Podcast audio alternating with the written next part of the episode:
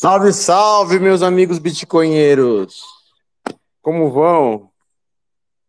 Marrata também tá aqui, deixa eu botar aqui. Estamos mais um Intancáveis com as notícias da semana.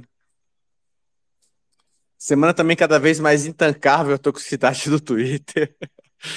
ai, ai, isso aí, pessoal. Vamos pedir pro tio Elon um adicional de insalubridade, porque não tá fácil não. Mas deixa eu cumprimentar aqui meus amigos. Como vai, PTC Dungai? E aí, meu povo, estamos aí mais um domingão aqui com vocês. Fantástico é o show da vida, Intancáveis é o show da desgraça. Estamos aí com mais uma pauta cheia de tranqueira para falar. E acompanhando aí, né, o nosso querido Bitcoin subindo, né, chegando aí nos 30 mil doletas e talvez ETF aí essa semana, não sei. Estamos de olho, estamos de olho e vamos lá, bora. Ô, oh, tu falou fantástico o show da vida, eu fiquei pensando se o show da vida é ah, uhuha, uhuha, uhuha. Que música, que sons humanos seriam o som dos intancáveis, hein? Som de macaco, tem que ser um macaco fazendo isso aí. Tudo bem, Marrata? Desculpa aí a sonoplastia horrível. Imagina, eu tava rindo aqui. Isso aí, pessoal. Boa tarde, boa noite a todos, amigos do meu Bostil. Mais uma semana intragável aí para a gente conversar, mas é isso aí, eu acho que resumiu bem. O Bitcoin está fortalecendo e vamos falar bastante disso aí, porque o preço é apenas um reflexo da, do que está acontecendo. Vamos nessa. Sabe que eu nem sabia que subiu de preço, né? Ainda bem que vocês me falaram. Como vai, Bernardo? Fala, senhoras e senhores. Estou aqui já com meu uísque na mão, minha peruca do, do Milley, esperando a desgraça acontecer e o circo pegar fogo lá e o Bitcoin subindo. Então, tudo, tudo uma maravilha. Vamos que vamos. Não sei quão grande vai ser a, a pauta hoje de notícias desgraçadas do Bostil, mas espero que tenha uísque aqui. Então vamos começar aqui com a pauta correndo, né? Para a gente chegar no tema. Tem um tema que pode ser longo, pode ficar uma semana, mas tentar passar só um uma, uma descrição do que, que existe e aí cada, cada ferramenta depois vai ser vira uma vira vira uma toca do coelho à parte. Te convidou também um. Só, só um detalhe: é, hoje a gente vai sortear também ingressos para o. o... Esqueci o nome. Satsconf. Satsconf. Caramba, buguei. Então tem mais três ingressos aí, pessoal. É, a gente vai fazer acho que o mesmo esquema, né? É, um número. Que, que manda aí no chat, pessoal. Um número de 0 é, a 99. Problema, o problema de fazer o lance lá do, do Supersets é, é o seguinte: é que tem limite de 10 mil, né? A pessoa pode mandar vários, né? Aí pode ganhar bastante dinheiro com isso. Pode mandar um monte aí, pessoal. É, a gente, soma, a gente, a gente vai somando. É, não tem problema nenhum. Manda aí.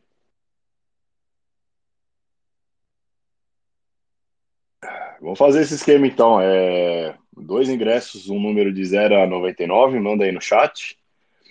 É, aí depois a gente pega no, no nonce de um bloco aí, é, lá para as 9 e meia. E o melhor Supersets, aí o maior Supersets, a maior soma ganha o ingresso também. Então, quem ainda não tem, tá uma boa oportunidade, hein? O Dum, eu não tava te ouvindo, tá? Eu te tiro do co-host só pra. Beleza. Geralmente. Ah, agora, agora, agora te ouvi. Foi só falar que eu te ouvi. Caramba. Deixa eu voltar aqui então. Mas beleza. Vamos lá então. A arrecadação das prefeituras médias e grandes do Sudeste caiu muito em setembro e nos 10 primeiros dias de outubro, e tem decepcionado as vendas de cervejas, refrigerantes e produtos de beleza. Então a notícia aqui é que a queda na arrecadação é um sinal de preocupação. Falaram para Haddad, Haddad, não está indo bem.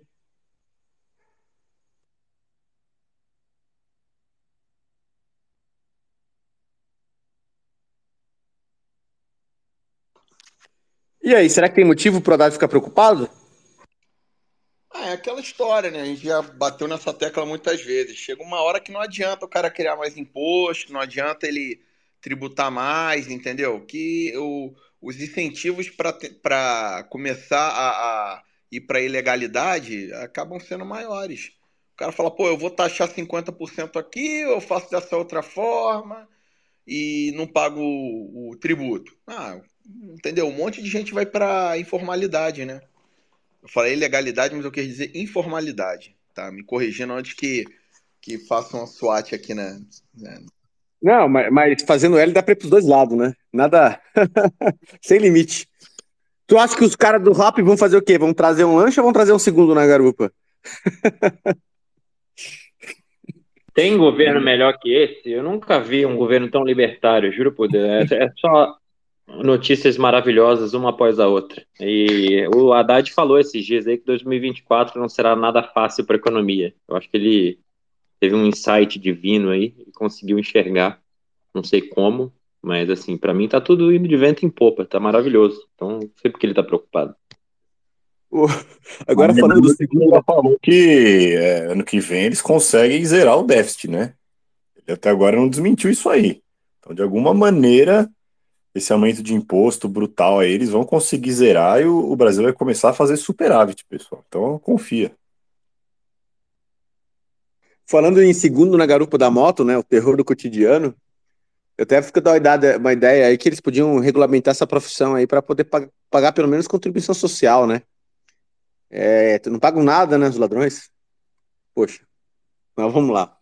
E tu viu que o aeroporto de Guarulhos, ele começou a seguir as orientações de Xandão, né? Eles estavam vendo que o problema do Brasil é o uso do celular.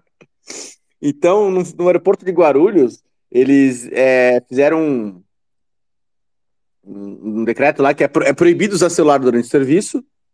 E aí, 300 funcionários agora foram demitidos porque protestaram contra a proibição do uso do celular. Xandão fazendo moda, né? Uma delícia, né? Uma delícia. Mas também o negócio tava muito avacalhado lá, né? O problema é que pegou muito mal é, depois que o, o, Acho que foram duas é, que foram lá pro. Duas viajantes foram lá para a Alemanha e aí plantaram droga na mala delas, dentro do, do aeroporto de Guarulhos, né? Foi a galera da operação. Aí quando o negócio, quando a merda vai pro ventilador e dá repercussão internacional, os caras precisam se mexer para fazer alguma coisa, né? Para mostrar serviço. Como eles tomaram uma atitude radical de proibir celular, porque o problema é que os caras abriram a, a, porta lá e a galera do PCC tava trabalhando lá dentro, né? Não é tipo assim, um criminosozinho ou outro. Tem um monte de funcionário lá dentro do aeroporto que tá especializado em colocar droga na mala dos outros. Então deu merda, né? O pessoal foi lá, protestou, e os caras resolveram dobrar a meta e mandou a galera embora. Bonito.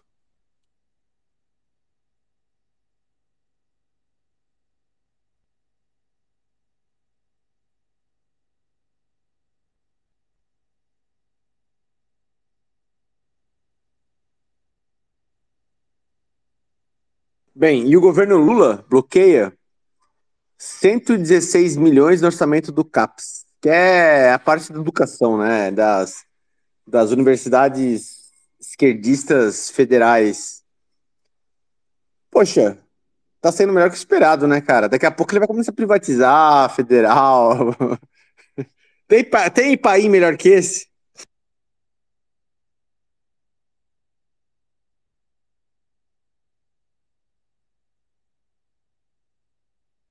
Tem alguém que tá mudo pra mim aqui. Quem tá falando? Porque tá totalmente mudo. O Jaraguá falou agora, você não escutou? Eu ouvi o Jaraguá falando que tem painho melhor que esse e depois ficou mudo um bom tempo, hein? Ah, não, não, tá, ficou mudo mesmo. Que o Doom tava voltando. É, o meu áudio tá uma merda aqui, mas eu tô voltando agora. É, bom, maravilha, né? É, o bom do, do painho fazer essas coisas é que ninguém reclama, né? Então, pode cortar gasto, pode botar fogo na Amazônia, pode fazer o que quiser, não tem ninguém para reclamar, então é isso aí. Acho que ele tá certo mesmo, tem que cortar tudo. Tá, tem, tem, muito, tem muita verba aí para educação e tal, isso aí tem que acabar logo.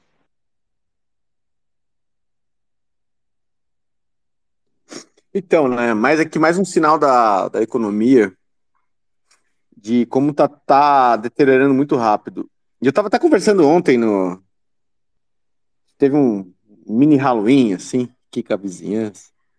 E aí. Tava conversando.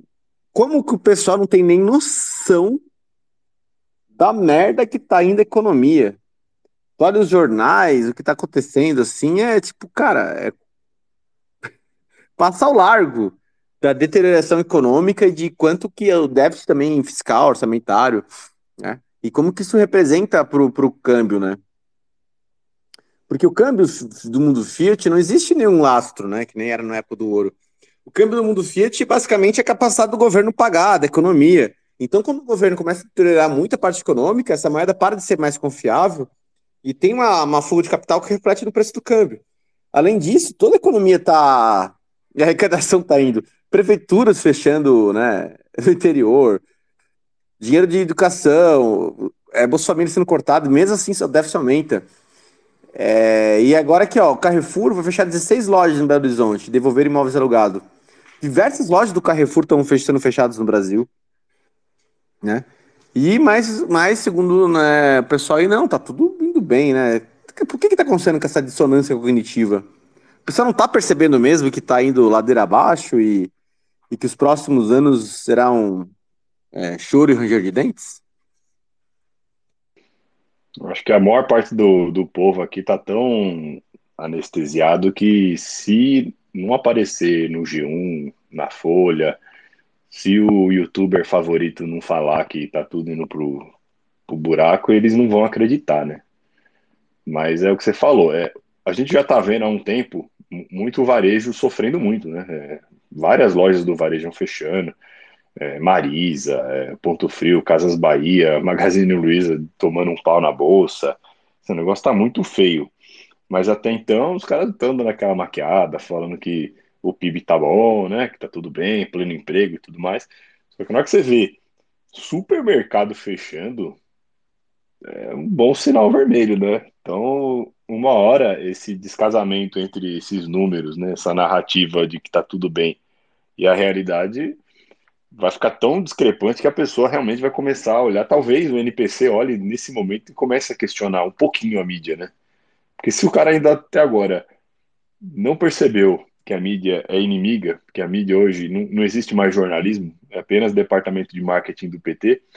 Se até o momento o cara não percebeu isso, é porque já não tem, acho que não tem salvação, né? Uma pessoa dessa.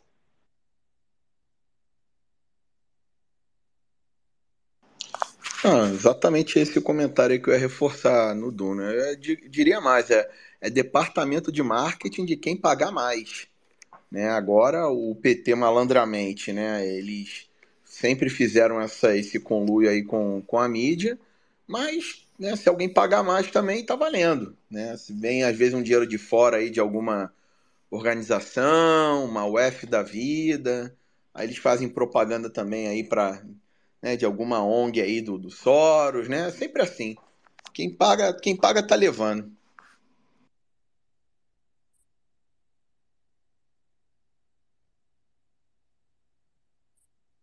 Assim, Nada a tá- declarar, acho que a gente já comentou tudo, mas é realmente o que o Manhattan falou. É, os donos da impressora decidem quem vai mandar em cada país e, e o Brasil virou a putinha do globalismo. Então, é isso. E assim, tá se espalhando na, nas redes sociais, assim, umas, umas informações muito preocupantes de como você conseguir é, sonegar o imposto que a Janja falou lá da, do AliExpress. E com isso a pessoa não está contribuindo com o SUS, com tudo, toda essa economia que está indo mal. Vocês poderiam explicar para mim como é que o pessoal que está fazendo um desserviço ao Brasil de explicar como não pagar esse imposto no, na compra tá fazendo, eu queria entender. Para não fazer, puder me explicar? É que não... É pelo que eu vi aqui, tem um, uma maneira né, de, de burlar, o que eu acho também completamente errado, porque a gente tem que contribuir né, para que o amor continue vencendo, mas é uma maneira que parece que está sendo bastante explorada, é que você consegue antes de você efetuar a compra, né, na AliExpress, você primeiro compra um voucher daquele vendedor. Então, o cara me compra um vale-compra da loja dele. É, ele vende um vale-compra da loja dele no valor X. Então, supor que você quer comprar um negócio lá de 100 dólares. Você compra um voucher de, sei lá, 80 dólares, e aí você não paga o imposto do amor nesse voucher, e aí você só vai ser tributado nos 20 dólares que, que faltar para você pagar, entendeu? Então parece que o, o truque que está sendo explorado é esse. Agora a questão é, é como que está sendo a fiscalização disso aí, né? Porque a partir do momento que a própria loja está fazendo remessa conforme, é, tem que ver se agora a, a alfândega aqui, eles vão começar simplesmente, beleza, já está no remessa conforme, não vamos ficar abrindo para olhar, para ver se o preço está declarado corretamente nem nada, ou se eles ainda vão continuar lerdos e fiscalizando tudo, né? Então, quem quiser se arriscar aí para ver, é, o truque é mais ou menos esse. Mas eu não recomendo, eu acho que todo mundo tem que sim pagar o imposto do amor, para a gente poder ver o amor vencendo e continuando vencendo. Ah, entendi. Tem uma redução de base de cálculo ali. Entendi. Interessante o que, o que não se deve fazer, né? É, é muito bom, né? A vida sempre encontra um meio, né?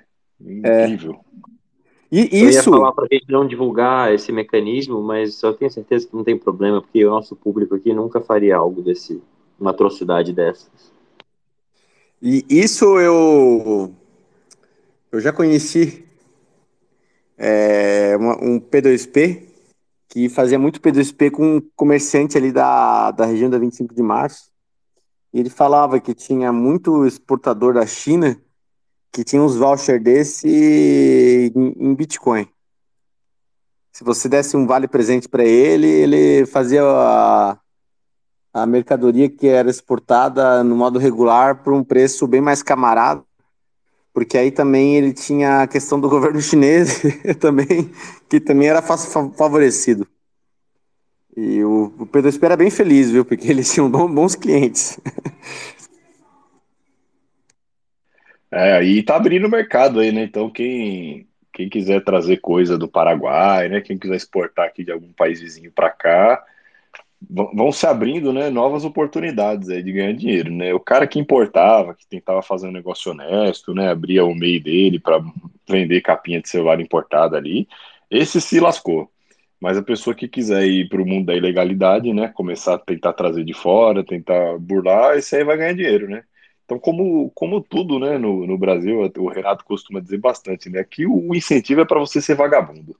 Se você tentar fazer as coisas da maneira honesta, você vai ser esmagado pelo sistema. A partir do momento que você coringa e começa a ligar o foda-se, aí você vai começar a lucrar.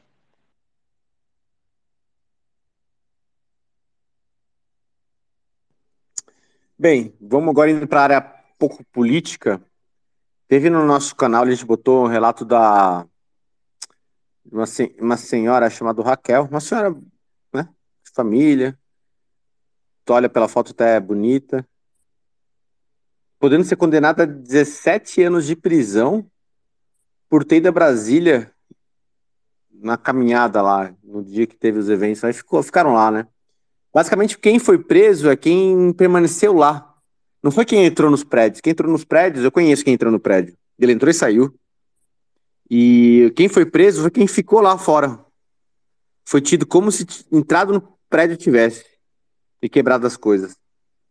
É complicado o atual momento, né, desse terror, tudo isso aí contra, contra o protesto, né? É literalmente aquela piada assim, ah, o que, que você está achando do, do, do governo do, do Lula e, e do Xandão? Eu não posso falar nada. Quer dizer que tá bom? Não, não, quer dizer que eu não posso falar nada mesmo. É isso, né? Bem democrático. Né? Terroristas. Né? Terroristas perigosos, né? É, muito mais perigosos que os terroristas do Hamas, né? Já que o nosso governo não consegue aceitar que aqueles caras são terroristas. A terrorista mesmo é a Dona Maria rezando o terço, né? Além desse cara aí, é, dessa senhora aí, também teve um, um sujeito que estava por lá, um morador de rua, é, na hora que a polícia começou a atacar a bomba de gás, ele entrou para se abrigar, né? Porque ele não queria tomar bomba de gás na cara. Bom, ele também está sendo condenado, e como ele é morador de rua, é, ele está com a tornozeleira eletrônica, só que ele foi mandado embora do emprego que ele tinha conseguido, então ele não tem onde carregar a tornozeleira dele. Então, mais um exemplo aí, né, de como que os terroristas são muito perigosos né, de como que uma pessoa dessa realmente merece cana E, poxa, ainda bem que nós temos aí, né, o, o nosso STF é, lutando para tirar esses, esses perigosos agentes das ruas aí, para que não aconteça mais nenhum, nenhum crime desse, né? Perigosíssimo.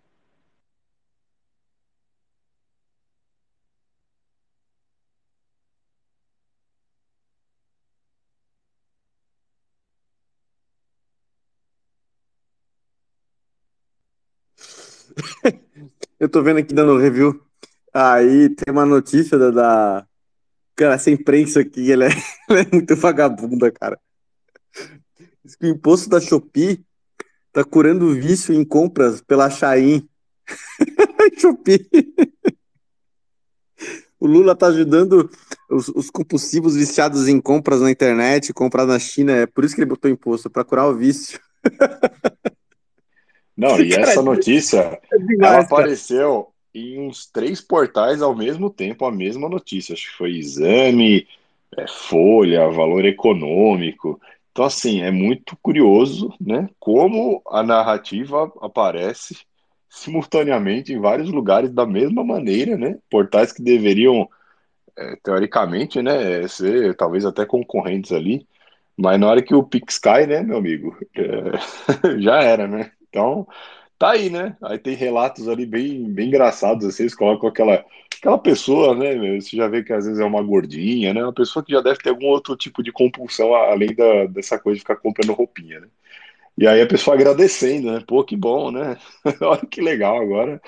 Graças ao impostão, eu, eu vou parar de comprar, né? vou parar de comprar roupa. Vê que a pessoa vai só comer fandangos agora, engordar, tomar sorvete, sei lá. Mas tá aí, né? O governo fazendo bem e a imprensa é, né, mostrando aí ser uma excelente marqueteira do governo, né? Fazendo bem o trabalho, né? Parabéns ao, ao jornalista que escreveu essa matéria.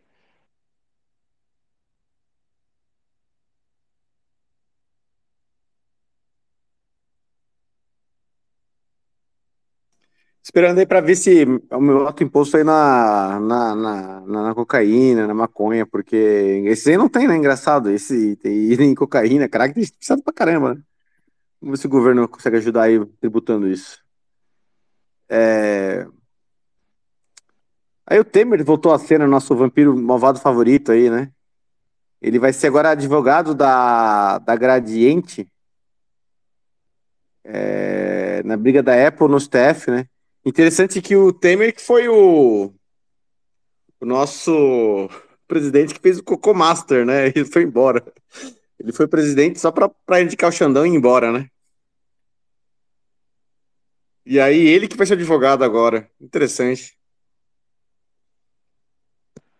É, o Xandão, ele ganhou esse cargo, né? É, vamos sempre lembrar, né? Porque foram, foram é, boas coincidências, né?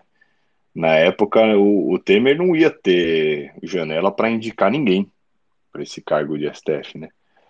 Mas por uma coincidência, né, uma grande ironia do destino, é, o, o, ministro Teoriza Vasco sofreu um misterioso acidente. Eu não lembro se foi helicóptero ou avião. avião. Mas enfim, né? Foi, foi, um avião em Paraty. Ah, é, foi um aviãozinho, né? Bom, enfim, aí ele veio, né, a óbito. E aí. Lembra? É, e, a, e abriu a janela de oportunidade, né? Que é, havia um período muito curto ali pro, pro Temer poder indicar alguém, mas o timing foi bastante perfeito, né? E aí, graças a isso, Xandão entrou, né? Xandão entrou e mostrou ser o, o ministro mais produtivo do STF, né? Porque basicamente tudo cai na mão dele. É impressionante, né, cara? Assim, basicamente todos os assuntos do Brasil passam pelo Xandão agora. Talvez ele seja o, o ministro da Justiça mais poderoso do planeta nesse momento. Xandão é multitasker. Ele está nos três poderes. Ele advoga para bandido. Ele tem o papel, a coroa de tirano dele e ele decide quem pode falar o quê. Ele bloqueia o Telegram uma vez por semana. Então, o Xandão é o cara. Eu queria um dia, quando eu crescer, ser tão produtivo quanto ele. Rapaz, eu queria ter metade do tamanho da pique que ele tem, cara. O cara é macho pra caralho. e disse que a amizade do Temer, a gratidão do Temer com o Xandão foi de uma pica que o Xandão bateu no peito e falou: essa eu resolvo. É, teve algum rolo de chantagem, né? Que ele tava sendo alvo lá com a Marcela, sei lá o quê, que eu não lembro bem, mas era alguma coisa assim. E aí ele resolveu a chantagem. Alguém lembra o que, que era, que era mesmo? Eu não, não sei. Não sei essa história, não. É, tô ouvindo em primeira mão. Não. Não, sim, depois é. Até dá uma olhada depois. Ele teve um caso pessoal do Temer que, que ele interviu e conseguiu resolver e pegar os criminosos que estavam chantageando o Temer. E aí o Temer ficou, oh, esse cara é bom. Ele era. Ele era secretário da Segurança Pública aqui da, do estado de São Paulo. E. E aí ele já, já mostrava que ele tinha competência no executivo de forças militares e policiais. Né? Bem, voltando aqui para as notícias do nosso Brasil comunista, né? É, uma notícia do portal o Globo.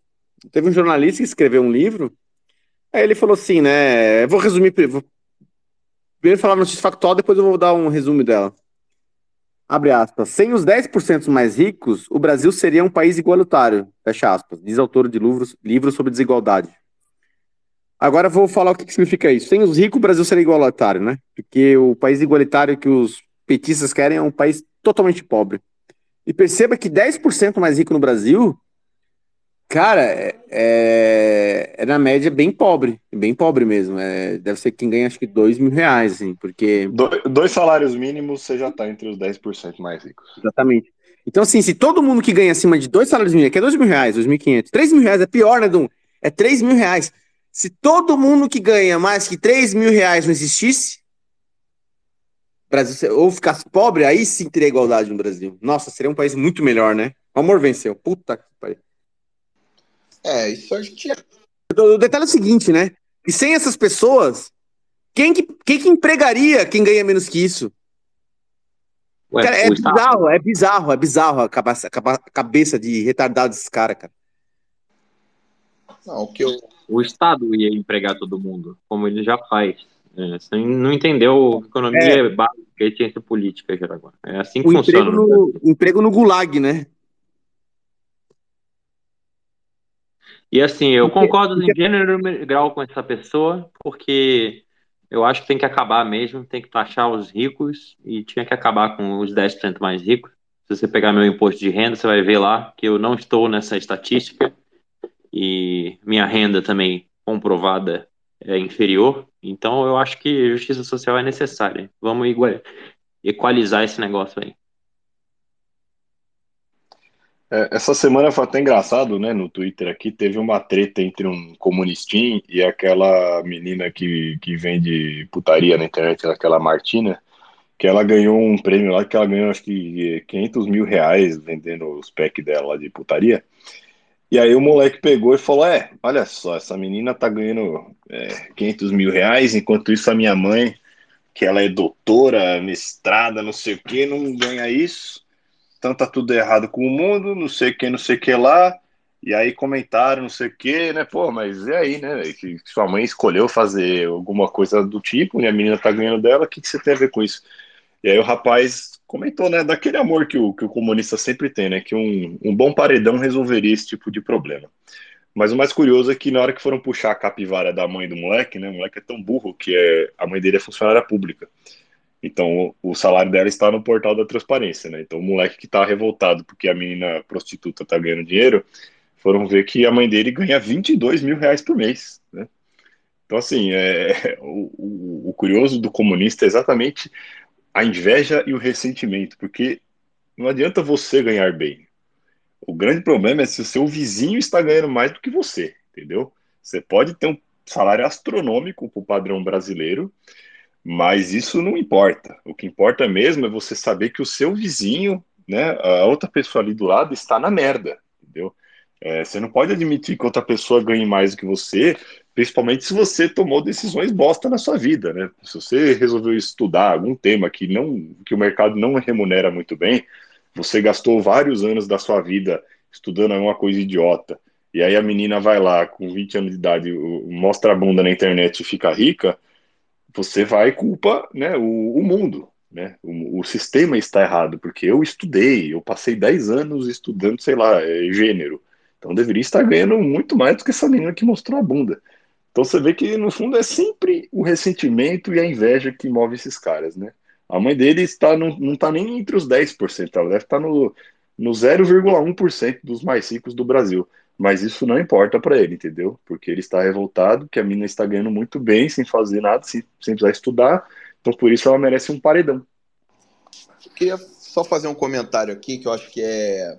Né, tudo bem que eu vou estar tá meio que é, é, é falando já para bolha e vou estar tá falando talvez uma coisa um pouco óbvia, mas de repente para alguém que acabou de chegar aqui no nosso no nosso Spaces, não conhece o nosso conteúdo e tal, eu acho que é uma coisa básica, mas que vale a pena a gente martelar. Tá? Toda vez que alguém chegar e falar que questão de igualdade, isso tem que ser frontalmente refutado, entendeu? Quando alguém fala assim, ah, não, porque a gente, o, o Brasil é muito desigual, o, porque o salário é muito desigual, não sei o que é desigual o problema não é inerentemente a desigualdade. O problema é a pobreza. Ok, a gente tem que combater a pobreza. Mas se tiver um cara que é classe média e outro que é milionário, entendeu? Isso não necessariamente é um problema, porque nós, inerentemente como indivíduo, nós somos desiguais. Certo? Então, é, o, a questão toda é essa. Quando você vem com esse discurso de comunistinha, de ai, porque o país ah, estamos muito desiguais, porque a desigualdade, entendeu? Isso, isso já é um, um discurso ali embutido, já tem uma, um, esse conceito comunista aí no meio. Então, enfim, eu sei que eu estou falando óbvio lulante aqui para muitos aqui que já seguem a gente, mas eu acho que é uma coisa que já, de cara, isso aí já tem que ser refutado. Ah, eu vou além e tem essa questão da desigualdade. É, muitos dos comunitinhos, quando eles reclamam da desigualdade como problema, que não sei o quê, eles poderiam muito bem é, ser ter essa, essa alegação totalmente justificável e estarem certos se eles combatessem o inimigo correto. Que assim, não tem nada que gera mais desigualdade no mundo do que o famoso efeito Cantillon a impressorinha dando dinheiro para os amiguinhos do dono da impressora. Então, quer combater desigualdade? Acaba com a porra do sistema Fiat. E acaba com o efeito Cantillon e para de enriquecer quem está no topo da pirâmide às custas dos outros via inflação. Inflação gera desigualdade. E isso é o problema. E aí o que o Mahata falou se aplica no resto todo. O problema é a pobreza, que é, é, é, o estado natural do ser humano, todo mundo nasce pobre, pelado, e o capitalismo gera prosperidade e gera riqueza. Então a riqueza vai ser acumulada de forma desigual, porque tem gente que quer fumar maconha e deitar na rede e trabalhar meia hora por semana, e tem gente que quer trabalhar 24 horas por dia e produzir coisas que agregam valor para a humanidade. Tem que ser desigual. Até porque a única igualdade. Quem busca igualdade, a única igualdade que existe é você sendo mais um número num, campo de extermínio, num gulag. É, é só nesse momento que somos todos iguais. Tirando disso, cada alma, cada indivíduo é único. Por isso que é essa coisa mais idiota que tem é até preconceito. Uma pessoa não guarda culpa nenhuma da outra. Cada, cada indivíduo é totalmente único. Numa casa, você vê que cada pessoa é de um jeito. Irmãos gêmeos são diferentes.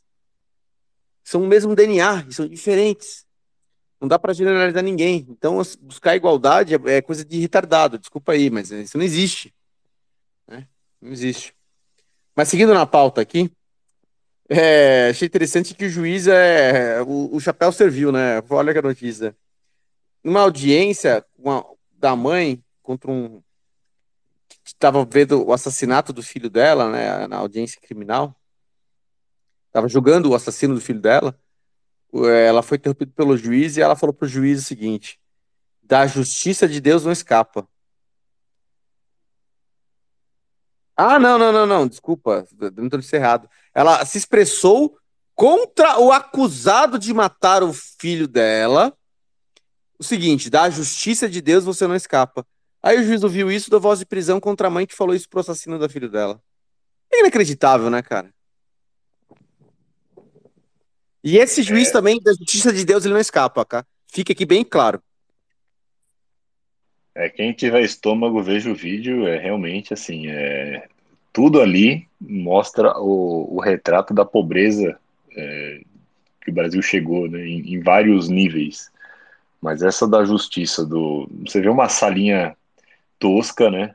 A mãe que, que perdeu o filho com o assassino ali atrás, sentado ali atrás, é, e o juiz exigindo que a mulher se mantesse, né, calma e tal. Imagina, o cara que matou o seu filho sentado atrás de você, um, um juiz militante falando um monte de abobrinha.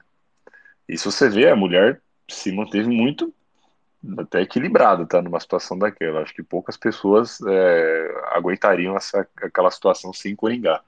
Mas mesmo assim não foi suficiente para o juiz, né? E então é isso aí, né? Acho que é o retrato do Brasil de hoje. É impunidade e a punição dos inocentes, né? E a libertação dos culpados.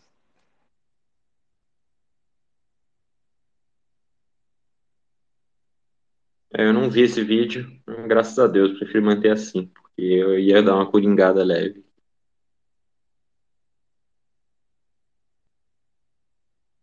Deixa eu aproveitar já e falar pro pessoal a gente começar a fazer o. colocar os comentários do sorteio, os números. É... Como que é as regras, né? Alguns já colocaram. A gente vai colocar o número de 0 a 0099. Só pode um número por pessoa e, e esse número tem que ser inédito, ou seja, primeiro que colocar esse número ganha. Se o segundo colocar, já não ganharia. E vamos privilegiar é, quem, quem é de São Paulo, quem é muito longe de São Paulo e não viria caso ganhasse, é, para doar para um amigo, né? É, porque a gente, a gente, recebe de graça, a gente dá de graça para ajudar o movimento do Bitcoin. Só fazendo essa lembrança aí, porque o Lucas veio falar comigo que teve gente que ganhou e tudo bem, né? E depois botou para vender. Mas é que nesse momento tá, esse, esse, essa venda é concorrente da própria organização lá. Fica meio. Mas tudo bem, né? Cada um faz o que quer. Só, só... Ele pediu para passar os recados, tô passando. Não, tá certo. É, teve um caso de que a pessoa ganhou, mas aí depois ela falou que não ia mais conseguir e tudo mais. É, então, por favor, participem aí quem realmente vê que vai poder participar do, do evento mesmo. Né? Vocês vão conseguir encontrar muita gente legal lá. É, vai ser bem interessante. O nosso amigo Bernardo também agora ele vai para o palco da Satisconf, né? Vai participar lá como palestrante também. Então tá ficando Exato. cada vez melhor. É. Exatamente. Vou lá falar abobrinhas e dar uma coringada. Não, brincadeira, gente. Vou falar sério. É, essa pessoa que ganhou o ingresso e botou para vender, é, da justiça de Deus também não escapa. Porra, toma vergonha na cara.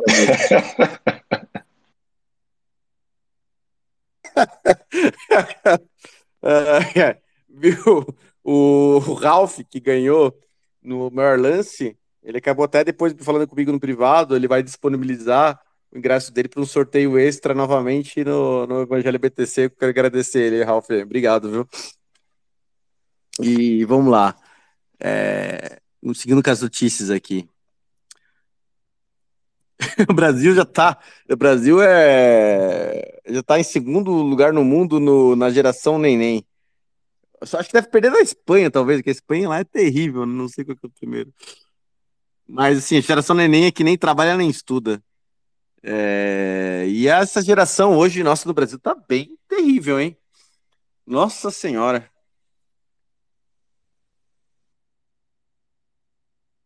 É, quem já viu os vídeos lá do NGB News sabe exatamente, né? Que aquilo ali é o retrato da juventude brasileira. Então, quem ainda acredita que no futuro o INSS vai continuar funcionando, eu aconselho que você fique, sei lá, 10 minutos, né? Vai lá no feed do, do NGB News, no Twitter dos caras, assista ali um pouquinho para você ver ali mais ou menos a face padrão do jovem de hoje.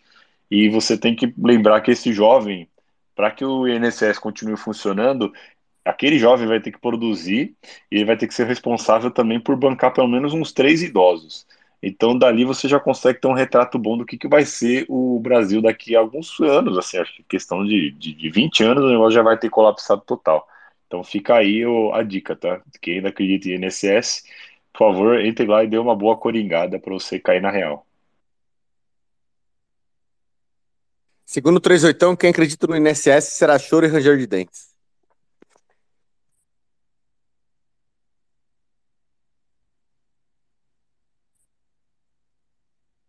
Seguindo na pauta aqui, Lula assina decreto que cria medida para desincentivar a importação de leite. É... Cara, tem regulamentação pro leite, né? Para deixar ele bem inócuo. Eu até queria tentar achar leite cru aqui na minha região, mas eu não tô achando. E aí, né? É dureza, é dureza mesmo. E impedir a importação, na verdade, você está impedindo que as pessoas consumam leite. Porque no livre mercado, a importação, o que, que é, né? É o é menor produto com o menor preço para o cliente. Você restringir isso ah. significa que vai pagar caro. Mais um acerto do painho, né? Poxa, da mesma maneira que agora você vai pagar o dobro na sua compra da, do AliExpress, né? Para que você incentive a indústria nacional. Né? Então, se você quer comprar uma placa de vídeo, alguma coisa do tipo, você tem que incentivar a Gradiente a produzir uma placa de vídeo aqui, a, a Positivo, alguma coisa do tipo. Então, pague seu imposto e agora com o leite vai ser a mesma coisa, entendeu? Mas é um governo que pensa no produtor aqui doméstico, né? Então, a gente tem que pagar mais caro no leite, mas para que a indústria do leite aqui local ela não não, não perca, né, é, terreno aí para o leite que vem de fora, né, que, que, acaba sendo mais barato por eles serem mais produtivos e tudo mais. Então, mais um acerto aí do painho, né, protegendo a nossa indústria nacional. O pobre vai pagar mais caro, mas é um pequeno preço a se pagar, né? Afinal, o amor continua vencendo. É, história do Brasil sempre foi assim, e até no Bitcoin é assim. Os caras fazem lobby para fazer barreira de entrada e atrapalhar a vida do consumidor. Então, nada diferente do, do esperado.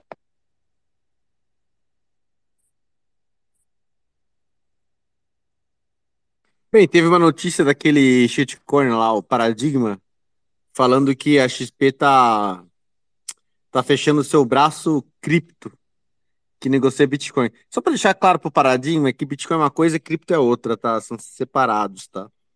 Mas minha opinião é que a XP nem devia mexer com isso mesmo. Fica no mundo Fiat lá, cara. Nem se envolve com essas merdas. Não tá certo fechar. Comentários? É, já nasceu morto esse negócio aí, né? Eles nem colocaram no ar. É.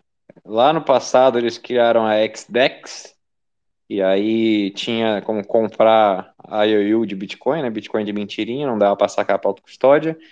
Botaram o Fernando Ures de, de economista-chefe e aí logo depois fecharam. É, e aí agora voltaram com esse negócio, criaram, deram um rebranding e chamaram de X-Stage. E eu acho que, se não me engano, nem entrou no ar essa porra, nem dava nem para comprar Bitcoin ou cripto em geral lá. É, enfim, bom serviço para a humanidade. Então, quanto menos plataformas vendendo cripto para pessoas iniciantes que não sabem o que estão fazendo, melhor. Ó, lembrando que da última vez a, a XP fechou essa XDEX foi em março de 2020, né? Bem na hora que o, o Bitcoin atingiu o fundo, né? Do período anterior. Então isso talvez seja um grande sinal aí de que a partir de agora o Bitcoin vai disparar, pessoal. Então vamos ficar atentos aí, porque esse tipo de sinal geralmente não erra, viu? Quando esses caras aí, eles acabam tirando o pé, porque o negócio vai disparar. Eles são os caras contrários, né? Quando ele sai que sobe, né? ai, ai. Então, outra notícia aqui, a OCDE vai monitorar os impactos da decisão do ministro Dias Toffoli, que anulou as provas de corrupção no acordo de leniência da Odebrecht. É, eles estão preocupados com a decisão, pode afetar os acordos entre o Brasil e outros países em casos de corrupção e suborno. É, Acho que não afeta Cara, tanto, não teve, né? Se não teve, não afeta, né? Essa, essa foi de cair o cu da bunda por um motivo. A OCDE rejeitou a entrada do Brasil justamente porque eles acusaram agora de que é, a justiça brasileira ela atuou de maneira muito é, esquisita, né? Contra os agentes da Lava Jato, né? Então tá todo mundo vendo a putaria que virou isso aqui. Né? E uma das coisas foi justamente isso aí, que o Dias Toffoli ele simplesmente tacou o foda-se, né? Quis reescrever a história, anulou as provas, só que essas provas não são apenas locais, né, do Brasil. Isso aí é um escândalo internacional, né? Os braços da Odebrecht foram atingiu Suíça, atingiu Estados Unidos, né? Teve teve processo internacional com relação a isso. Então a OCDE destacou isso aí. Teve é, é, presidente peruano que foi até preso. Teve vários países da América Latina que teve também problemas. Pois é, só que aí a, a, nossa imprensa maravilhosa, né, e eu vou dar nome aos bois aqui, a jornalista Andréa Sade, né, da Globo, é, conhecida, né, conhecida militante aí, né, não vou nem falar os nomes que eu, que eu achei aqui no privado, ela fez essa matéria, chamada para essa matéria, dizendo que a OCDE ela estava tirando o pé, né, é, rejeitando o Brasil, porque houveram excessos dos juízes da Lava Jato. Essa foi a narrativa oficial que ela colocou no tweet dela. Ela tomou um community notes do Twitter e para a galera que viu o negócio e falou: não, não é por isso, né? Na verdade, a OCDE ela está criticando justamente a atuação dos juízes do STF que cancelaram as provas. Não tem nada a ver com a atuação dos juízes da Lava Jato. Mas não é que a desgraçada foi lá, ela dobrou a aposta na mentira, ela retweetou o próprio tweet dela repetindo a narrativa falsa, e aí ela tomou um community notes é, de novo. Então é muito engraçado você ver assim o mesmo, a mesma nota nos dois, nos dois tweets dela, né? No, no tweet principal e no retweet, pela cara de pau que a mulher foi lá e colocou a culpa nos agentes da Lava Jato. Isso também fez com que alguns agentes do PT, incluindo a Glaze Hoffman e o Orlando Silva, relator do PL das fake news, eles caras vieram a público para falar que o Brasil agora está sofrendo as consequências dos excessos dos juízes da Lava Jato. Então a gente está vendo esses vagabundos tentando reescrever a história em tempo real, com a ajuda da, das prostitutas aí da imprensa mesmo com community notes, mesmo com, com toda a tecnologia de hoje, que as pessoas vão ter acesso ao outro lado, eles estão nadando de braçada, né? Então, o que a gente vai ver no futuro vai ser justamente isso aí, cara. Na hora que seu filho for abrir o livro de história, ele vai ver uma história totalmente reescrita pela narrativa oficial das prostitutas do governo, do PT, falando aquilo que eles quiserem colocar, entendeu? Então, que quem destruiu o Brasil foi foram os agentes da Lava Jato, que o STF foi o bonzinho da história, que tentou salvar o, Brasil da desgraça e tudo mais, né?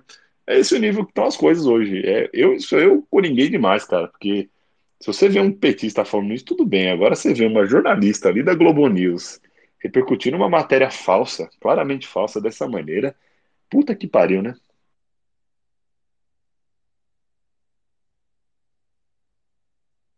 É, não é fácil de tancar, não. Não é fácil. É... Vamos lá. Parece que teve uma notícia também que o INSS vai liberar benefício sem perícia do problema, né? Então vai ser como? A pessoa ela tem um problema médico, ela se afasta, e aí o benefício vai sendo recebido e não precisa mais agora, a princípio, o médico do INSS comprovar que aquele médico era legítimo no, no, no, no seu caso, né? Assim, ó, uma prática médica muito comum, que o médico trabalha em posto de saúde,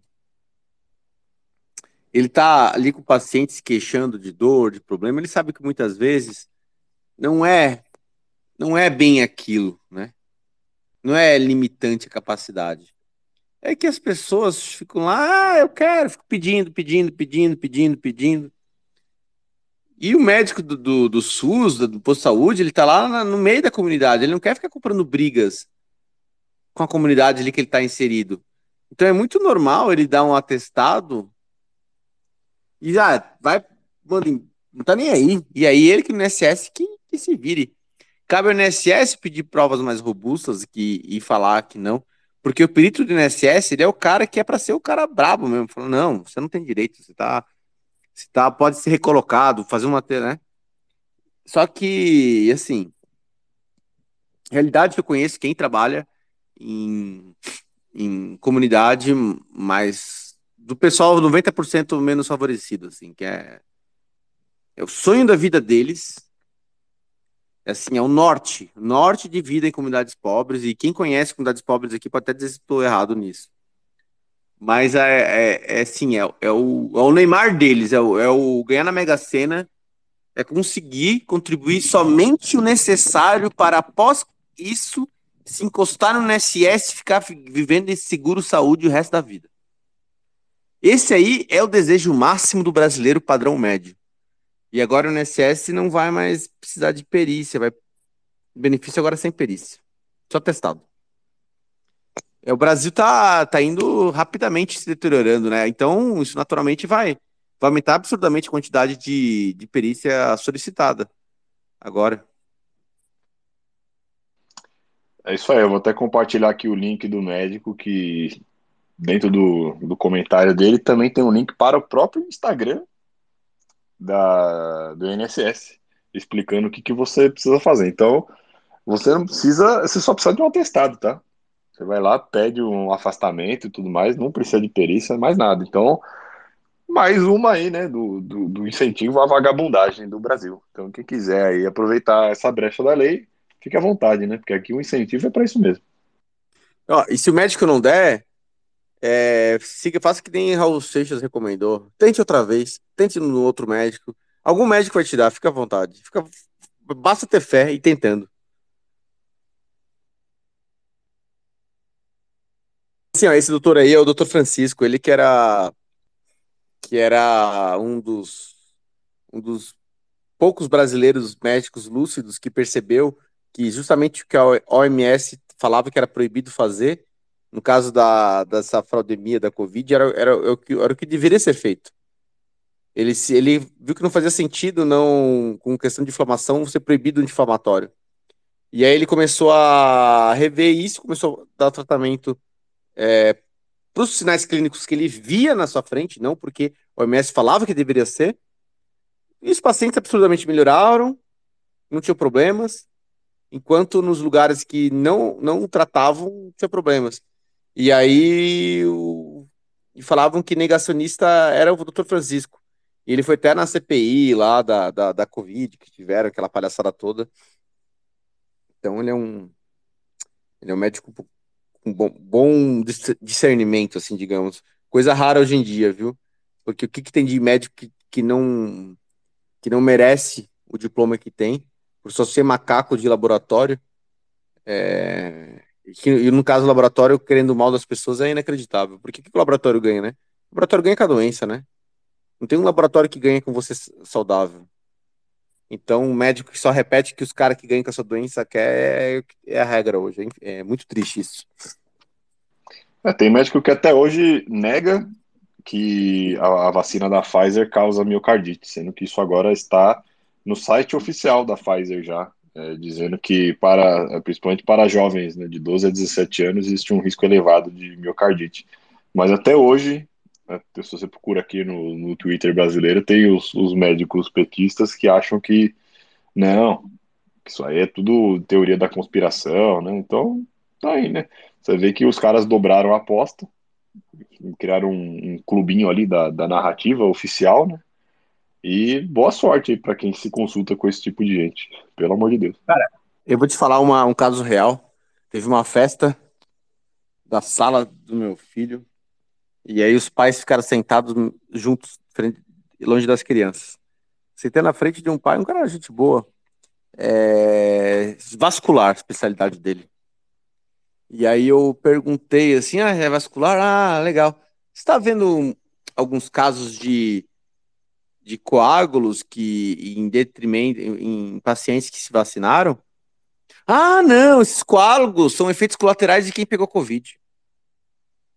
Eu só olhei com ele com cara de samambaia, calei minha boca, não falei mais nada, cara. É inacreditável, cara. É. é... Vou falar o quê? É, não tem que falar, né? É, realidade paralela, total, assim, nossa. Vamos lá. É, hoje em dia eu só vou no médico se eu estiver literalmente morrendo não tiver outra opção. Mas eu prefiro ir no, medicina chinesa, acupuntura, tomar ayahuasca, ir no curandeiro, no pai de santo, fazer o diabo, mas não, não ir num médico, porque você entra no hospital e a chance de você. O risco de morte é mais alto se você pisar no hospital. Então mantenha a distância. É justamente a crítica dos médicos que, é, que falam que hoje o sistema de saúde ele é medicina da doença. Ele te trata para a doença. O remédio causa efeito colateral, que é para você depois tratar o efeito colateral com outro remédio. É, tanto que, por exemplo, é uma coisa assim que não é muito divulgada, mas é oncologista, quando ele quando ele tem câncer, o câncer é sério, assim, já está em naqueles casos mais sérios, ele deliberadamente não faz tratamento. Hum, e, e para paciente dele, ele receita, né? Olha a hipocrisia, mas para ele não. Né? Porque esse tratamento ele destrói a qualidade de vida e faz com que você fique, o seu último ano de vida, como um zumbi, com dor, sem aproveitar nada e, e sofrendo. E no caso da Covid, como teve tia minha que aconteceu, isolada, né? Proibiram qualquer parente de ver ela porque dessa porra da Covid. Então, além disso, além de sofrer com dor, sozinha num quarto gelado do hospital é, é, é muito cruel tudo isso, assim. E, na verdade, a verdadeira medicina que até a Elisa que está aqui promove é, é, conhecer o seu corpo e você deixar ele saudável, você buscar a saúde. E buscar a saúde é barato, né? Custa só o preço da carne, basicamente, né?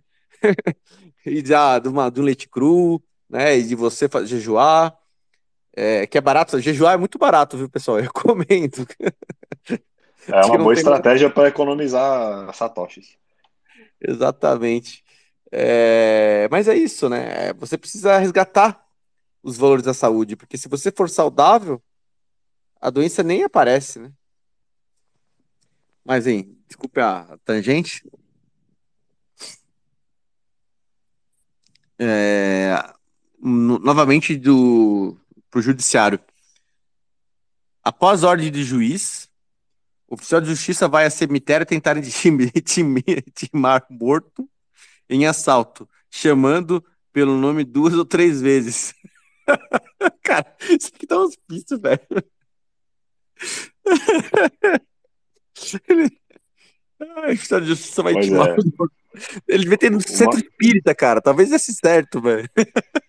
Havia um mandado para que a vítima de latrocínio fosse intimada. E aí o oficial de justiça falou no, no documento que ele foi até o endereço, que era o cemitério, e chamou, mas ninguém respondeu, né, misteriosamente. Esse é o Bostil, pessoal.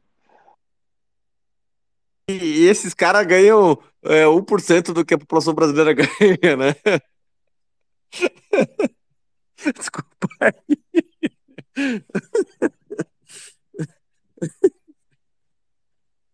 É assim mesmo, cara. A gente vai coringando. Ai, cara, não, desculpa aí. Essa eu não, eu não tinha lido essa, cara. Ai, ai. Bom. O Jaraguá ah, coringou ao vivo aqui. Coriguei, coriguei, cara. Ai, ai, ai. Vamos lá, falando do Jupi, no jornal, o Globo. Projeto de lei da deputada do PSOL sugere que é, o ano de 1500 como marco temporal para o genocídio indígena. Isso tem repercussões também esse ano no marco temporal, né? É importante. Cara, é... o que, que é seria 1500 na prática como ato te... do marco temporal? Sabe, você sabe dizer o que significa na prática? É, na prática é que acabou a propriedade privada, né? Você devolve tudo para os índios, expulsa todo mundo daqui e foda-se. Na prática é exatamente isso, né? Qual é o outro entendimento? É a única coisa que eu consigo concluir em cima disso aí.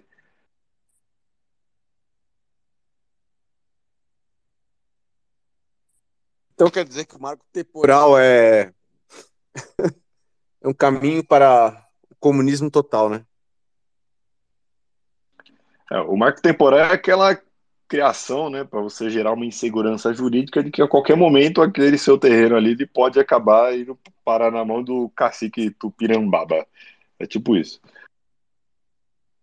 E com certeza vai surgir muito índio é, e descendente de índio no litoral brasileiro, principalmente na, em áreas nobres, assim, né? Eu imagino, eu imagino que o Jurerê Internacional ele devia ter uma, uma aldeia indígena, cara. Não, eu acho que todo mundo deveria agora fazer um teste genético para saber, né, se tem algum ter passado índio. Por exemplo, eu tenho, né? Eu sou branquelo pra cacete, mas meu bisavô é descendente de escravos. Então, tá aí. Eu quero minha parte. Eu não quero nem saber. E eu vou tentar não. pegar uma praia, alguma coisa do tipo, né? Pelo amor de Deus. E, e eu, já que eu... Fiz, eu já descobri que eu sou 0,3% aqui de, descendente do cacique açaí ali do posto 10 em Ipanema. Então eu vou pegar, pegar uma cobertura ali para mim. Tá tudo certo. Não preciso nem do terreno inteiro, só uma cobertura. Sou generoso. E pior que eu descobri que eu tenho uma, parte indígena, né? Vou até quebrar um pouco meu, meu, meu psec, mas é uma parte que é o braço brasileiro da, da minha ascendência, ele chega até em depois passa, mas assim, onde parou de investigar foi uma descendência de Beto Gonçalves, que foi que o Beto Gonçalves da Revolução Farroupilha, é, com uma índia. Ele tinha, ele, era, ele tinha muito filho, o Beto Gonçalves, ele era bem procriador, assim. Ele teve filho com escrava, teve filho com índia, teve filho com amante, teve filho com esposa. O cara era, era uma máquina. E a parte da minha família era do Beto Gonçalves com a Índia. Então, poxa, quem sabe a gente ganha uma terrinha lá no Rio Grande do Sul, né? Pega rolante para você. Fala que é seu. tá aí uma boa, hein? Aproveita e resolve o problema das enchentes, por favor, Jaraguá. Você é um nobre cidadão ah, que. Isso aí eu vou falar para os ascendentes fazer a dança, não fazer a dança da chuva, cara. A culpa foi deles que fizeram a dança da chuva. Foi aquele índio que a gente deu notícia lá, que ele não fez a dança da chuva né? no evento. É, vamos lá. Dino volta a atacar redes sociais e defende narrativa comum sobre o passado. Né? E esse Dino tá, tá dando double down, né, cara? Narrativa comum sobre o passado e, e indo fazendo investigação sobre, sobre o que aconteceu, né? Será que é para isso que ele tá querendo?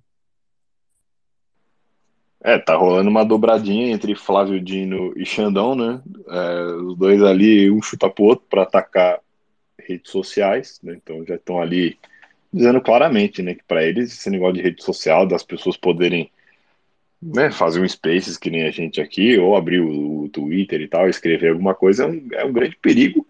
E eu achei bem interessante, né, que o Flávio Dino ele falou com todas as letras agora para quem ainda tinha alguma dúvida. Nós precisamos de uma narrativa comum, entendeu? Então a gente não pode ter várias versões da mesma história, isso acaba prejudicando a democracia, né? A gente precisa ter a versão oficial. A versão oficial vai ser aquela que estiver carimbada ali pelo Flávio Dino, pelo Xandão, pelo Lula, né? Por toda essa galera do bem. Então, é, realmente, se for parar para pensar, esse negócio de democracia, de você ter muitas versões da mesma história e tal, vários pontos de vista, não é um negócio muito legal. Acho que a gente precisa realmente ter ali um, um caminho, né? Mas talvez uma Wikipédia oficial do governo, para que todo o assunto a gente saiba exatamente qual, qual é a versão correta e qualquer coisa que fuja daquilo, você já pode classificar como fake news, como atentado terrorista contra a democracia e colocar a pessoa ali 17 anos na cadeia. Então, a gente precisa começar logo a definir o que, qual que é a verdade, talvez começar a queimar alguns livros que não estejam de acordo ali com com, com a versão oficial, né, que, a, que, que os nossos seres iluminados vão querer empurrar aí, goela abaixo.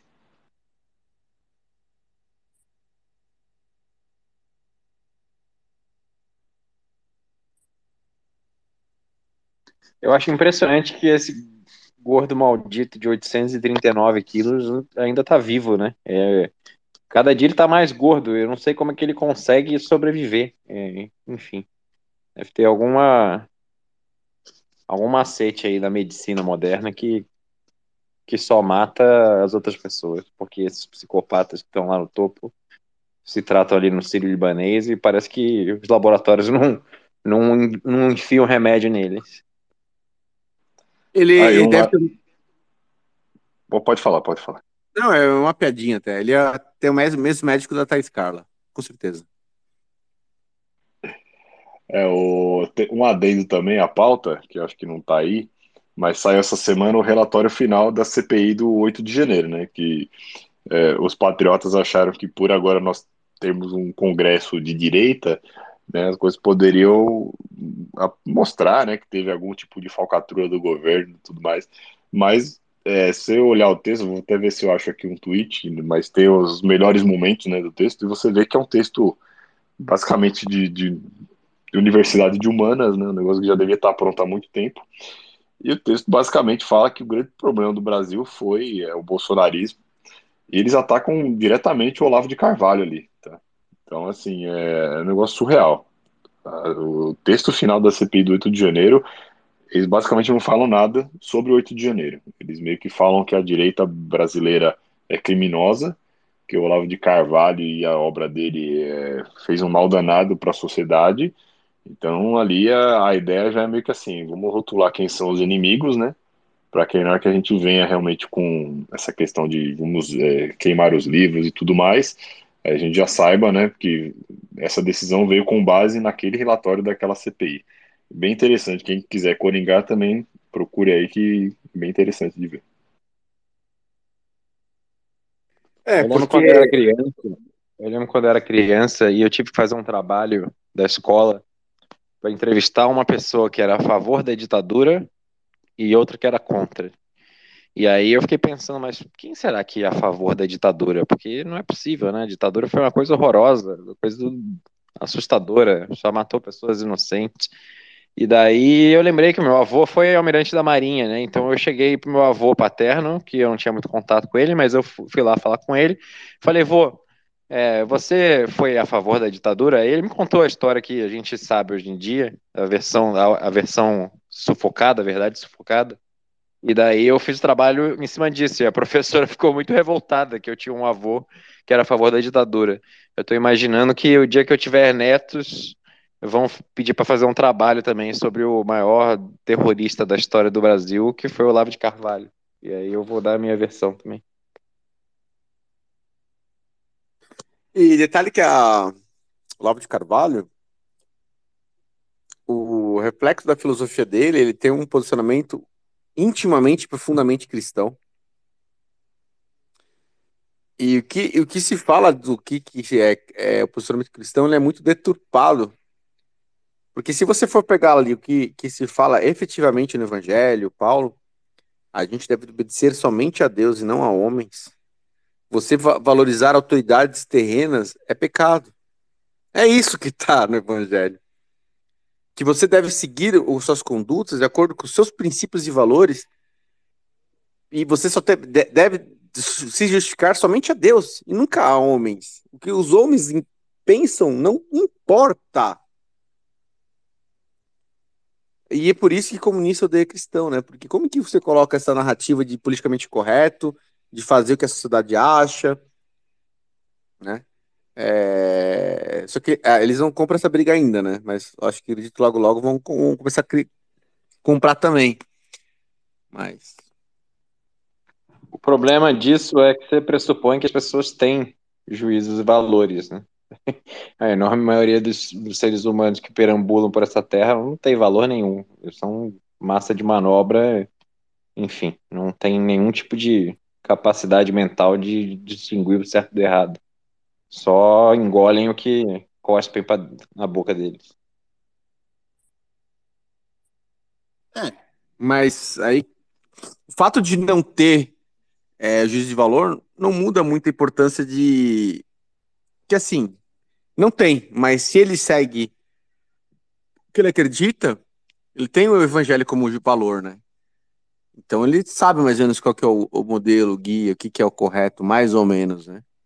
Acontece que se afastou muito do, desses valores e também se colocou como norte um monte de macaco que, que tem os valores opostos, valores errados, valores que que levam à degeneração, levam à morte, levam ao crime, levam a tudo, tudo isso que a gente está vendo hoje, né? Mas bem. E aí, né, mais suco de bostil, é, o Orlando Silva, né, é o relator da, da lei da fake news. Olha, é um cara que ele está falando contra fake news. Ele, e ele estava tweetando que o relatório da OCDE reconhece a Operação Lava Jato uma farsa. Antes que digam que é uma coisa comunista, a Organização da Cooperação e Desenvolvimento Econômico dos países ricos, Bolsonaro sonhava em colocar o Brasil, está afirmando isso. Um dia máscaras caem. Então ele quer, tá, o cara está dizendo que o CDE é o clube de países ricos e Bolsonaro sonhava colocar o Brasil. É, é isso muito aí foi óbvio, aquela né? que, eu, que eu falei daquela hora lá, que é o André Assad e esse vagabundo aí, eles estão colocando a rejeição da, da OCDE como se fosse culpa da Lava Jato e do Bolsonaro, e não de que a OCDE detectou que agora que o pai assumiu, o Brasil foi pro caralho, porque a atuação do STF desmontou completamente a Lava Jato.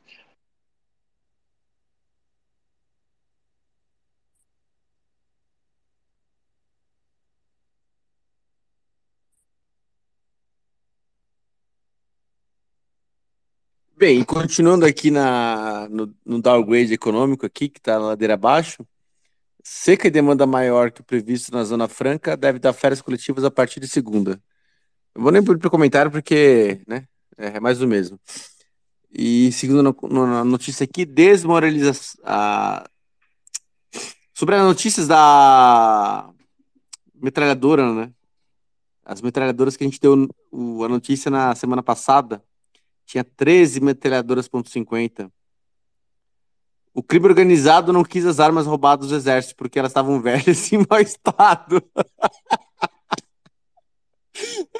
Comando Vermelho e PCC rejeitam metralhadoras furtadas no exército. Aí elas apareceram porque ninguém quis. É, agora é capaz do Flávio Dino aparecer e falar que isso aí é culpa do, dos caques, né, também. Porque o, toda vez que ele abre a boca é para falar de que é, todas as armas que estão na mão do crime são desviadas dos CACs. Né? O cara que vai lá e paga e consegue licença e passa por todo aquele processo infernal. É esse o cara que está vendendo é, pistolinha da Taurus pro crime. Né? E aí agora nós tivemos aí o roubo de metralhadora .50. Vamos ver qual que vai ser a narrativa, né? De alguma maneira eles vão falar que é culpa do CAC, do Bolsonaro, de alguma coisa do tipo. Não, e se eles vão usar isso ainda para fazer uma licitação, cara, com certeza.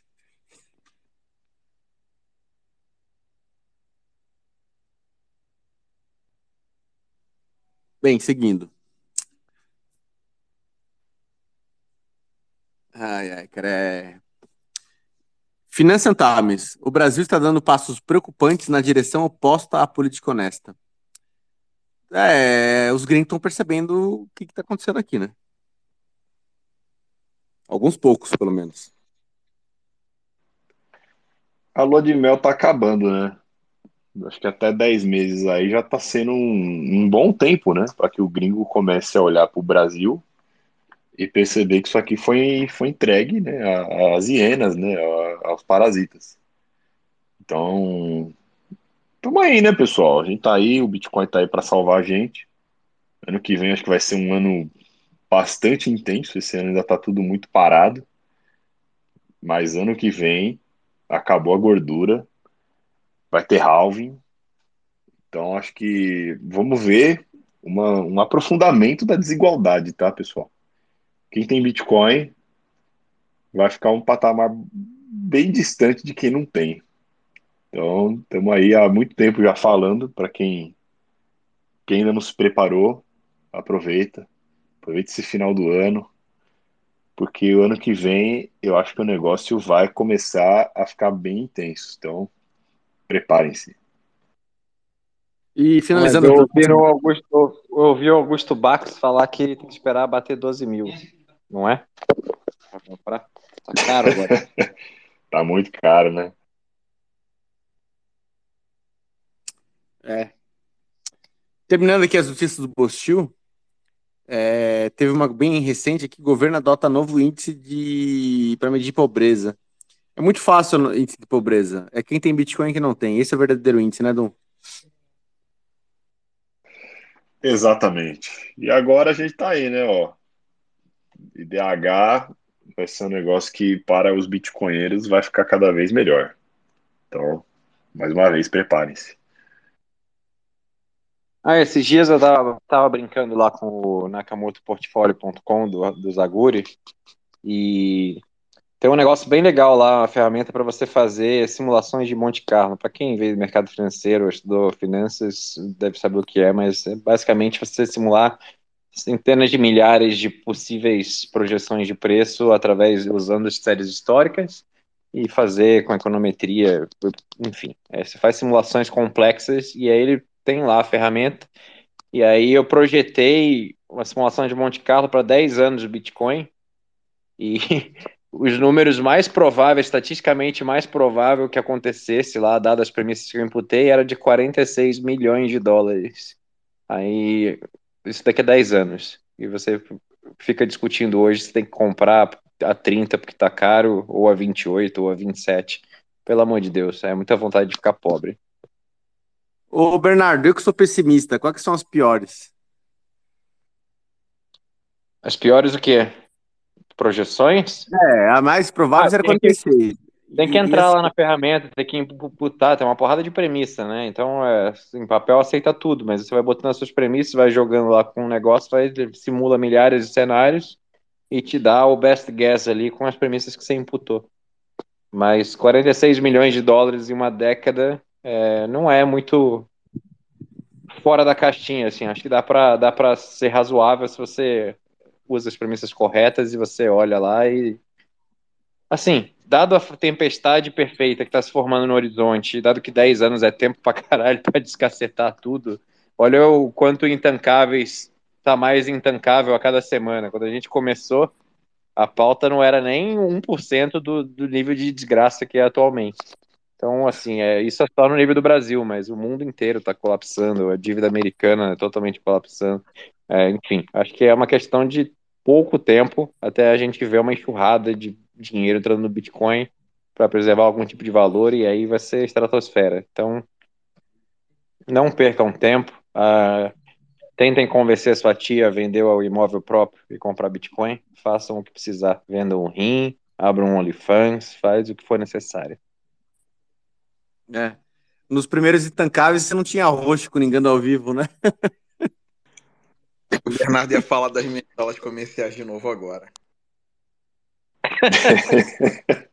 Ô, Manhattan, você sabe que real estate tem, assim, é, o problema é que é muito ilíquido e, portanto, você também não tem price discovery muito eficiente, né? Mas eu acho que você está sendo muito preciosista aí. Você está querendo vender num preço que ninguém quer pagar. Então, assim, é, é só baixar o preço não sei quanto está cobrando, mas tenta cortar 50% desse preço aí. Anuncia aqui no Intancáveis.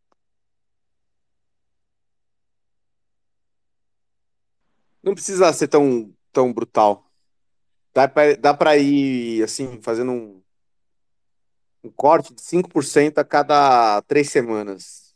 Cada um mês. E aí, cara, duvido que passe meio ano, entendeu?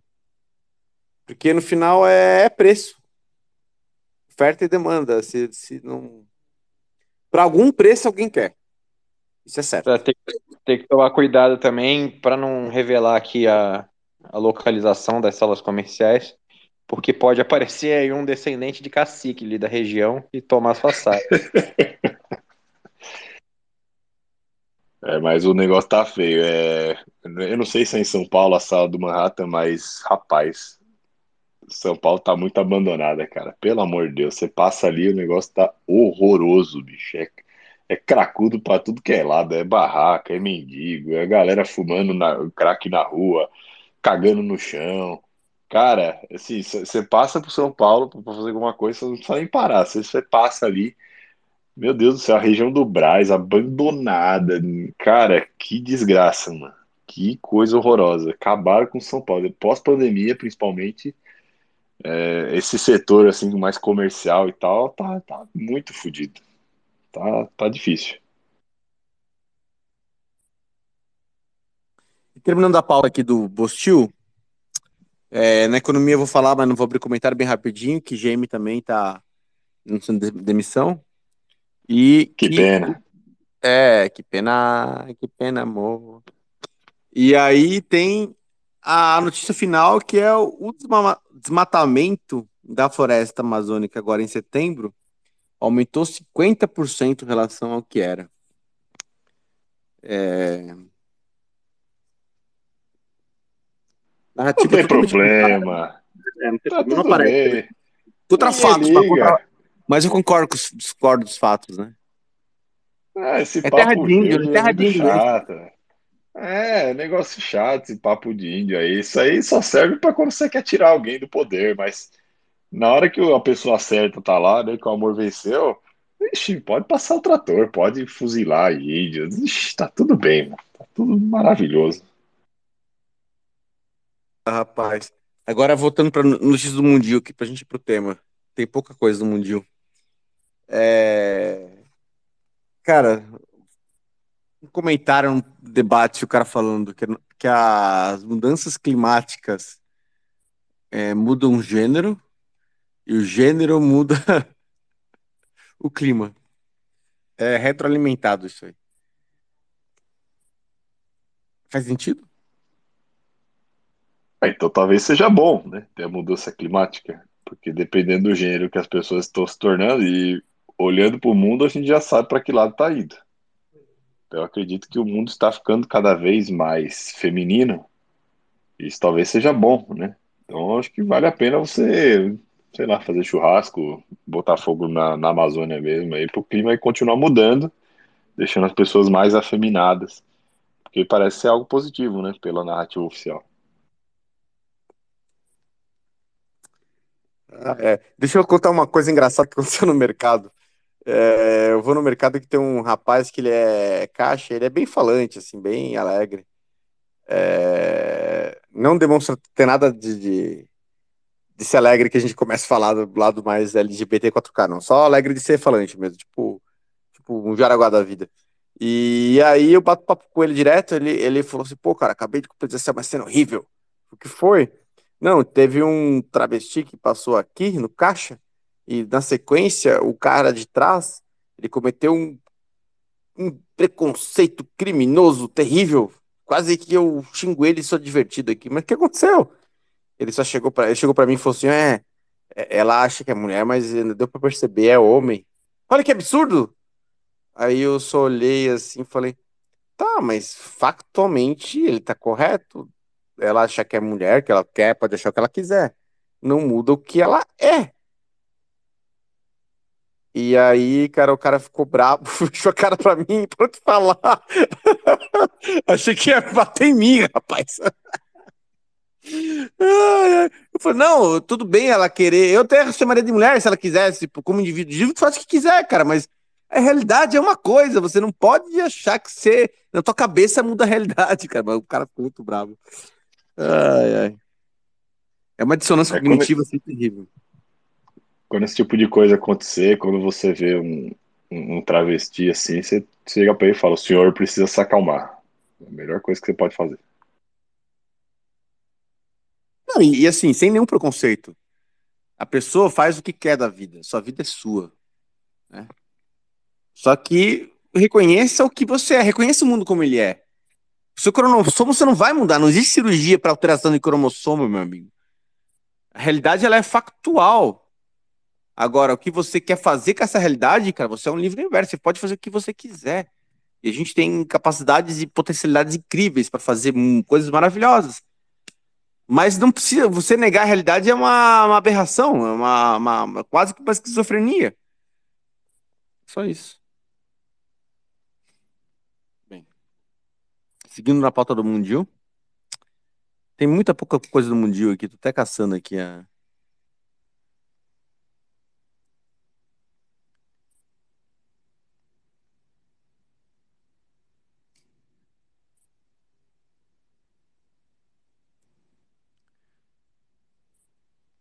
Tô vendo, aqui, tô vendo aqui que o Sérgio Massa está em primeiro lugar, ganhando do Milley na apuração, com 76% dos 78% dos votos apurados. Sérgio Massa, 36%. Milley, 30,44%. Quem imaginaria? Puta que pariu, hein? Quem poderia imaginar, hein? É, alguém acha realmente que o, o Foro de São Paulo ia entregar a Argentina na mão do maluquinho como o Millet? Nem fudendo. Ainda mais é a eleição, acho que é tudo urna de papel lá, pelo que eu vi. Entendeu? Tudo. Não sei. Entendeu? É, eu acho ótimo, excelente. A Argentina continua na promoção. Entendeu? Seu Bitcoin vai valer cada vez mais. É isso. Ótimo. Comer carne barata, tomar vinho. Argentino lá tudo se ferrando. Tá ótimo. O vinho, o vinho argentino é bom, a carne argentina é boa, e o serviço nos restaurantes em Porto Madeira é bom. Nem acabar com isso, cara. Mas assim, né? Como, como, já foi adiantado, não tinha nem esperança. Não deixaram acontecer nos Estados Unidos, cara. Vão, vão, vão deixar acontecer na Argentina. No Brasil também não deixaram. Vão deixar na Argentina. Isso aí, como, como brilhantemente um filósofo chamado Lenin falou: quem vota não importa, o que importa é quem conta os votos, meu amigo. É, a apuração é bem rápida, mesmo sendo cédula de papel, o negócio é bem acelerado lá, né? É, então, esse negócio de urna eletrônica, urna de papel, no final não vai mudar nada, porque é o que você falou, né? Quem conta o voto é o que importa. E se, se quem conta o voto tá do lado certo, então já era. Do lado do amor, né? Do amor. Bem, então vamos para o tema? Tema da semana: privacidade na prática, né? Como ser visível na internet. Esse tema é bem complexo, ele tem um monte de nuances. Coreia aqui pode até. O Coreia que teve a. Ele foi invisível até na Satisconf, né, Boré? é, eu conversei também com o Alex, que o Alex também entende de uma ferramenta que eu estou usando recentemente, que eu estou gostando muito, com ferramenta de privacidade.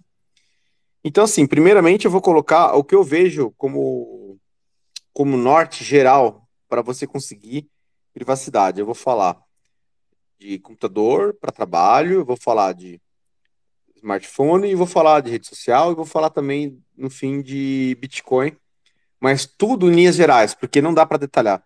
A gente conseguiria ficar duas horas falando só sobre o TXO, CoinJoin e aspectos sobre isso na prática porque todos, todos os temas têm várias nuances.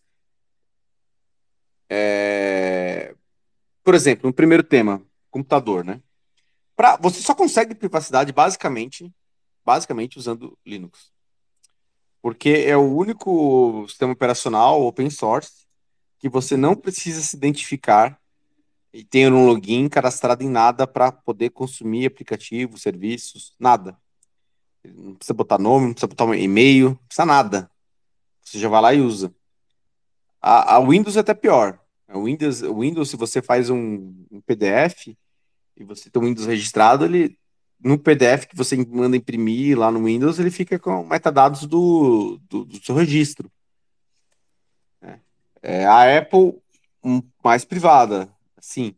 Mas mesmo assim você não consegue ser um login na, na da, Mac da Mac, né, Mac OS. E para pagar na, na Apple, você obrigatoriamente precisa do sistema Fiat, que aí já vai te taguear de qualquer maneira, né? Então vamos lá, aí, aí, aí, beleza, perfeito. Questão de honra, né? Questão de, de, na prática, só é possível ser privado usando o computador desktop ou notebook com Linux. É, e aí, qual Linux? qual distribuidora? Né? Qual distribuição?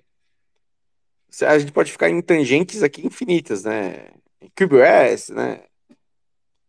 Eu vou seguir uma receita de bolo meio padrão, que foi mais ou menos o que eu construí e entendo de custo-benefício. Hoje eu já, já uso um pouco diferente, mas entendo que para quem está começando a se preocupar com isso agora, é legal seguir um, caminho menos árduo, porque ele, ele tem uma, uma curva de aprendizado. Tem um comentários, pessoal, antes de começar a falar? Não, para mim é até interessante você falar quais as melhores distribuições Linux, porque eu sou um cara Windows, né? É, infelizmente, né? Mas eu já estou acostumado há muito tempo trabalho com tecnologia Windows, então para mim faz mais sentido eu usar o meu computador, já usando Windows tudo mais. Mas eu tenho VM Linux e tal, mas eu geralmente acabo usando o Ubuntu, porque para mim não faz muita diferença assim, em termos de, de privacidade nem nada. É, eu só acabo indo para uma distribuição mais padrão possível para eu ter ali acesso a alguns recursos do Linux e tudo mais. Mas é, no fundo, no fundo, eu sou noob em, em, Linux, assim, então eu realmente não sei qual é o melhor para um cara que está querendo começar agora a ter mais privacidade, trocar o SO dele, principalmente de Windows para alguma outra coisa, qual que seria a melhor? Né? Não sei se você tem uma boa dica aí. Cara, tem uma distro que eu usei, uma tal de é Kadash, acho que é o nome. É boa, viu? Ela, ela é top. Mas eu não recomendo ela, não. Eu recomendo mais ou menos o uso que você faz.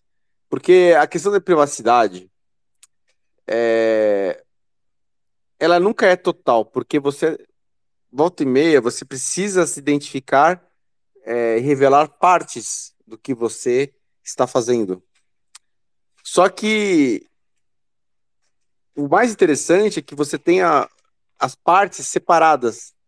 Você nunca deixe uma parte conectar com a outra parte, porque aí ele vai conseguir ter mais informações sobre você, sobre um todo. E isso é uma questão muito importante de privacidade. Vou dar mais um exemplo na prática, assim, como que seria. Um, um Linux Mint ou um Ubuntu. Eu comecei no Linux com Linux Mint. Eu comecei no Linux como... Foi, não foi muito, muito faz tempo não. Foi quando eu comecei a entender mais ou menos o Bitcoin, lá em 2018, 2019. Já estava com Bitcoin e eu via, poxa, Bitcoin é open source. Bitcoin é uma continuação do movimento open source. É, então, assim, como bitcoinheiro, assim, eu vou usar Bitcoin, é, é open source Linux, porque isso é, é o Bitcoin também, né? Então foi uma postura de enfrentamento ao, ao conforto. E o mais próximo disso é o Linux Mint, que, né? E, pô, foi um certo desconforto, porque alguma coisa muda, né? Precisa instalar algum programa, como é que é? É, é um XZ? Não, não é um XZ. Como que funciona isso? São pequenos aprendizados que você vai tendo, mas eu recomendo que fique nisso mesmo. Hoje eu já uso o Ubuntu Server e aí eu escolho personalizadamente cada parte que eu quero, a parte gráfica de um jeito, mas isso é, é porque o, o Linux é, é, possível se você ir montando é, cada o teu uso como você quer, né? Mas não precisa, um Ubuntu normal, tá tudo bonitinho montado. Eu recomendo só que quem começa do Windows use o, o, que nem o Linux Mint mesmo, que é o Cinnamon. É, hoje eu uso o Gnome como ambiente gráfico e eu gosto muito do Gnome pelas teclas de atalho, só que demorou um tempo para eu ir trocando isso. Acho que se eu fosse direto para o Gnome, o choque cultural seria bem maior, assim, porque ele muda vários outros paradigmas de janelas que a gente não tem no, no Windows, né? Então é um processo. E mais importante para você ter privacidade é você criar é, virtualizações. Existe virtualização do, do, KML que funciona em, em, Linux. Agora tem um outro nome também que ajuda a falar do KML, que é o. Mas ele é um virtualizador chamado K, K, kernel, kernel KM. Agora me deu branco. Depois eu procurar aqui no Google. Mas ele virtualiza muito rápido, é muito fácil. Você consegue criar outros outros é, Linux dentro dele muito, muito, muito, muito fácil e simples. Outro virtualizador, se você já usa o Ubuntu, você tem o Multipass. O Multipass, você é uma ferramenta da, da própria da Canonical que faz o Ubuntu, e você sobe serviços zeros assim do Multipass em questão de, cara, é, frações de um minuto, assim, é muito muito rápido é, é, subir ambientes virtualizados e já usar, sair usando. Então a questão é, poxa, é, separa a sua vida. Ah, eu vou fazer só navegação na internet, tranqueiragem, coisas novas. Você cria um ambiente virtualizado zero para você, que vai dar outra porta Mac, vai dar sem nenhum cookie, sem nada, sem registro.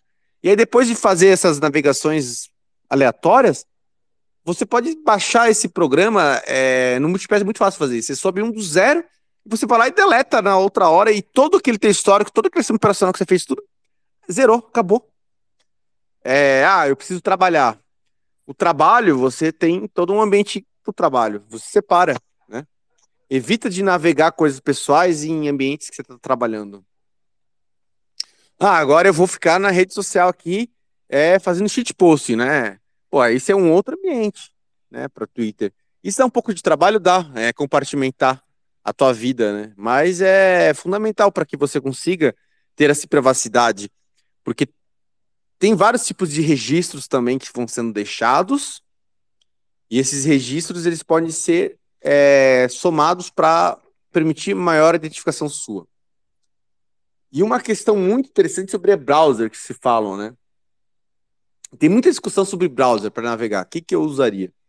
Eu gosto muito de usar o Firefox, que ele, ele é muito robusto, ele tem é, muita contribuição livre, e aí usar um, um o Block Origins, que é para você conseguir bloquear é, os cookies, bloquear. Usa um ad né, no Firefox, que é, é o Block Origins.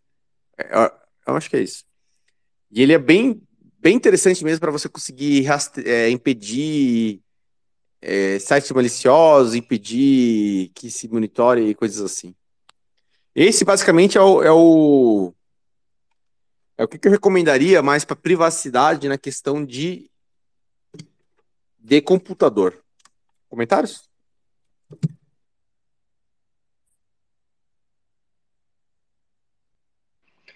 É, eu preciso tomar vergonha na cara e melhorar um pouco aqui o setup, principalmente para fazer isso aí que você falou, de criar compartimentos, né? Realmente você ter um ambiente para acessar a rede social, outro para trabalhar, outro para é, talvez criar documentos mais sigilosos e tal. Mas é, hoje em dia não tem muito muita dificuldade para isso. Acho que realmente é questão de você sentar. É uma coisa que eu uso bastante aqui para me auxiliar quando eu tenho alguma coisa assim que eu não manjo quase nada ou nada.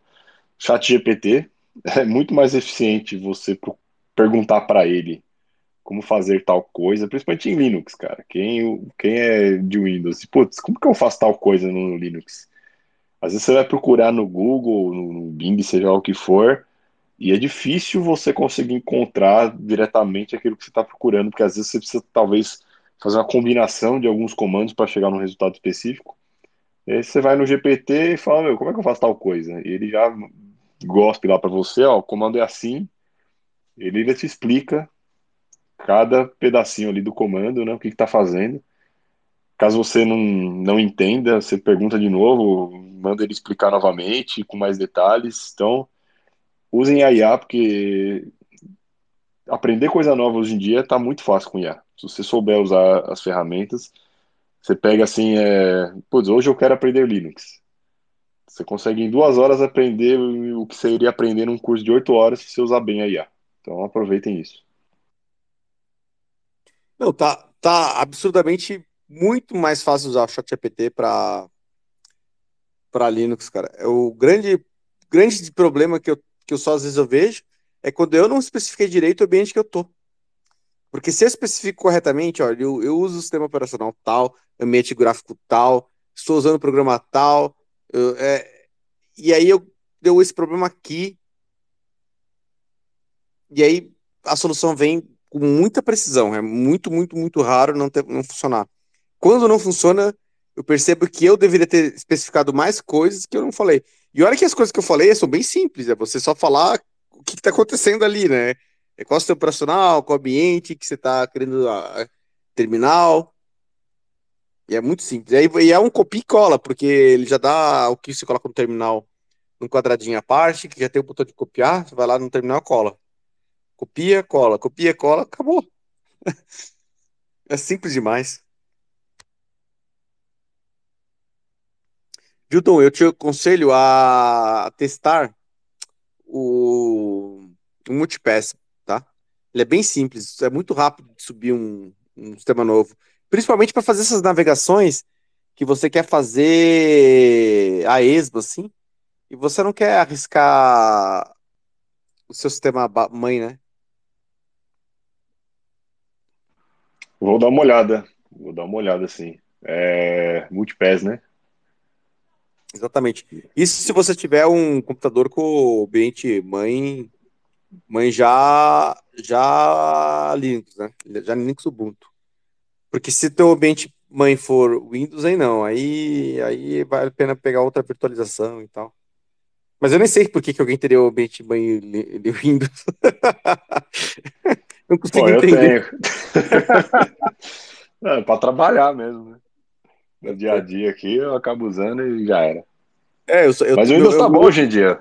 Você tem Linux na, na linha de comando do Windows também, dá para fazer bastante coisa.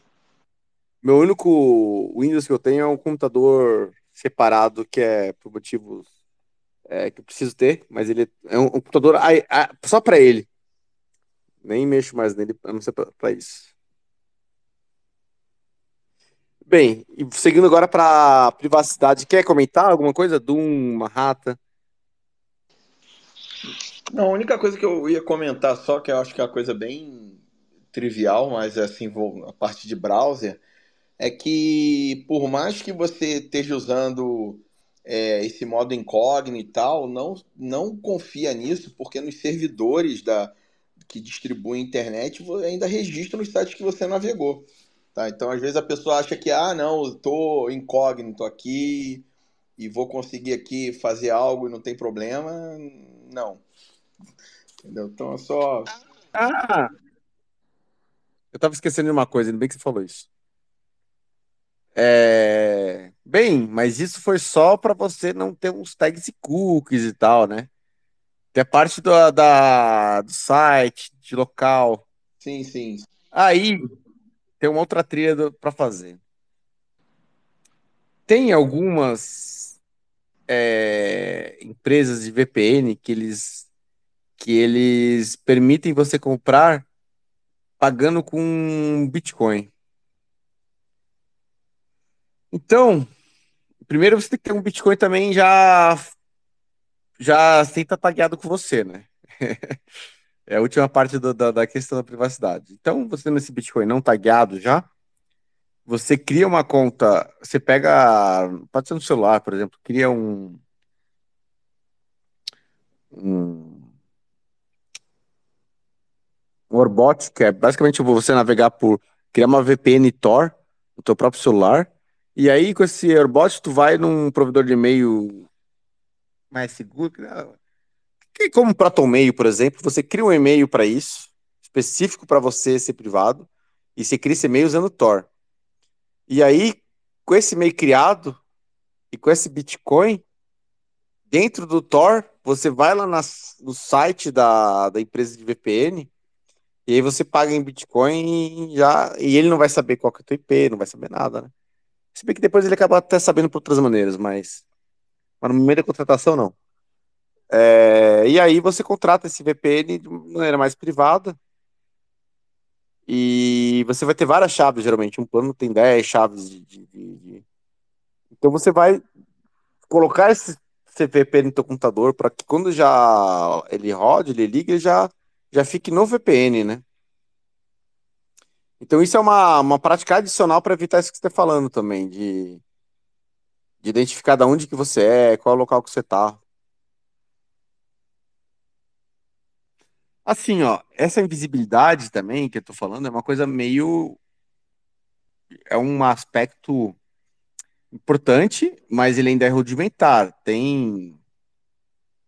Assim, a parte de redes ela é uma parte muito, muito, muito, muito complexa da área de TI.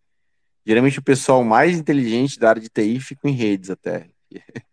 Então ele, ele, ele tem nuances assim quase que infinitas.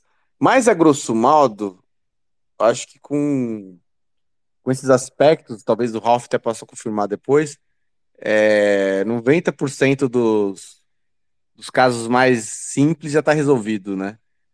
É, não sei se Ralph tem uma coisa a comentar depois, a gente dá a palavra aí. Eu conversei com o Alex também, que a segunda parte que eu falo agora de celular, né, o Alex ele acaba, ele entende bem também. E foi dica, inclusive, do John que falou. É, o Alex agora escreveu um artigo sobre isso, que é o Graphene OS. Hoje no celular você tem basicamente só dois, dois sistemas operacionais que existem. Você tem o Android e você tem o desculpa, iOS. Tem toda uma narrativa dizendo que o iOS, por ser closed source, ele é melhor para segurança. Tá, tá, tá. Só que assim, segurança, ok, mas não é privacidade, né? No iOS você está todo tagueado, né? A Apple sabe tudo sobre você. E isso não é privado. Existe um sistema operacional chamado Graphene OS, que ele, ele é um Android, só que sem as, os serviços que estão instalados no Android normal que você compra, que eles estão te rastreando, te monitorando, como por exemplo, o Facebook fica abrindo o microfone toda hora para ficar ouvindo tudo que você tem no ambiente. E você não, você não tem nem instalado o Facebook, você não precisa nem ter nada, Instagram, nada disso. Mas ele tem um, um serviço que fica rodando fazendo isso. Né?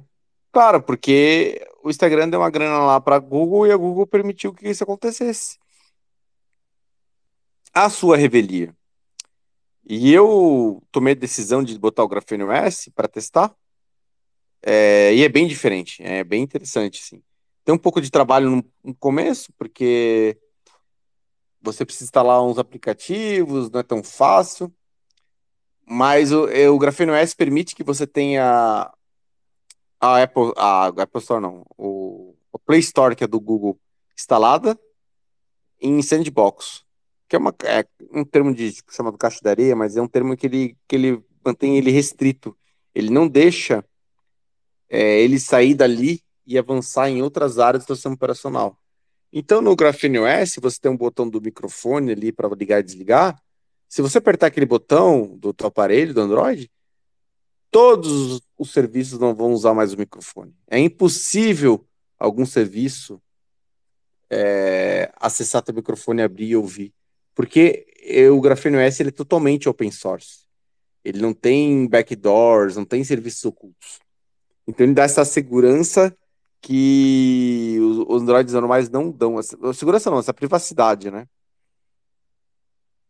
Quando você precisa, por exemplo, permitir o acesso de um aplicativo a, a, a, a diretórios, você pode permitir a um diretório que você cria só para ele e ele vai acessar aquele achando que ele tem tudo, mas ele só tem aquele e ele não acessa nada de nenhum outro arquivo que não seja aquele aplicativo. Então, assim, ele é muito bom para compartimentar os aplicativos para privacidade, assim, é, é, é, incrível. Eu gosto muito, virei fã. Só que para você ter o Graphene OS, você é obrigado a comprar o Google Pixel, né? Que é um hardware é, específico que permita você gravar o Flash Room. E tem uns procedimentos que você segue no site também, que não é tão simplesinho assim. Tem um passo a passo ali, dá um pouco de trabalho, mas depois que aprende, vale muito a pena. Se quiser é, também. Esse, esse modelo do Google é difícil de achar no Brasil, né? Esse Google Pixel. Então é, acaba sendo meio um pouco inacessível, assim, porque é um celular que acaba sendo mais caro que você tem que trazer de fora. Então, quem puder trazer, às vezes, algum parente vai para os Estados Unidos ou uma coisa, às vezes o cara consegue trazer um Google Pixel de lá. Porque aqui no Brasil, você conseguir achar um é um negócio bem complicado. Eu comprei da China e paguei mil e poucos, mil altos, assim. É, só que aqui era vendido por quatro, quatro pila. Acho que foi 1.800. Aí depois teve um tributinho ali que não foi tão caro também. Foi 200, 300, foi coisa assim nessa ordem de preço. Não lembro bem. Eu chamei agora o o Alex para falar, que o Alex também tá, escreveu artigo sobre isso. Alex, quer fazer algum comentário sobre o Grafene, sobre as vantagens, o que, que você gosta? Pô, boa noite, galera. Consegue me escutar direito? Pô, boa noite, Alex. Obrigado por participar. Tá ouvindo bem.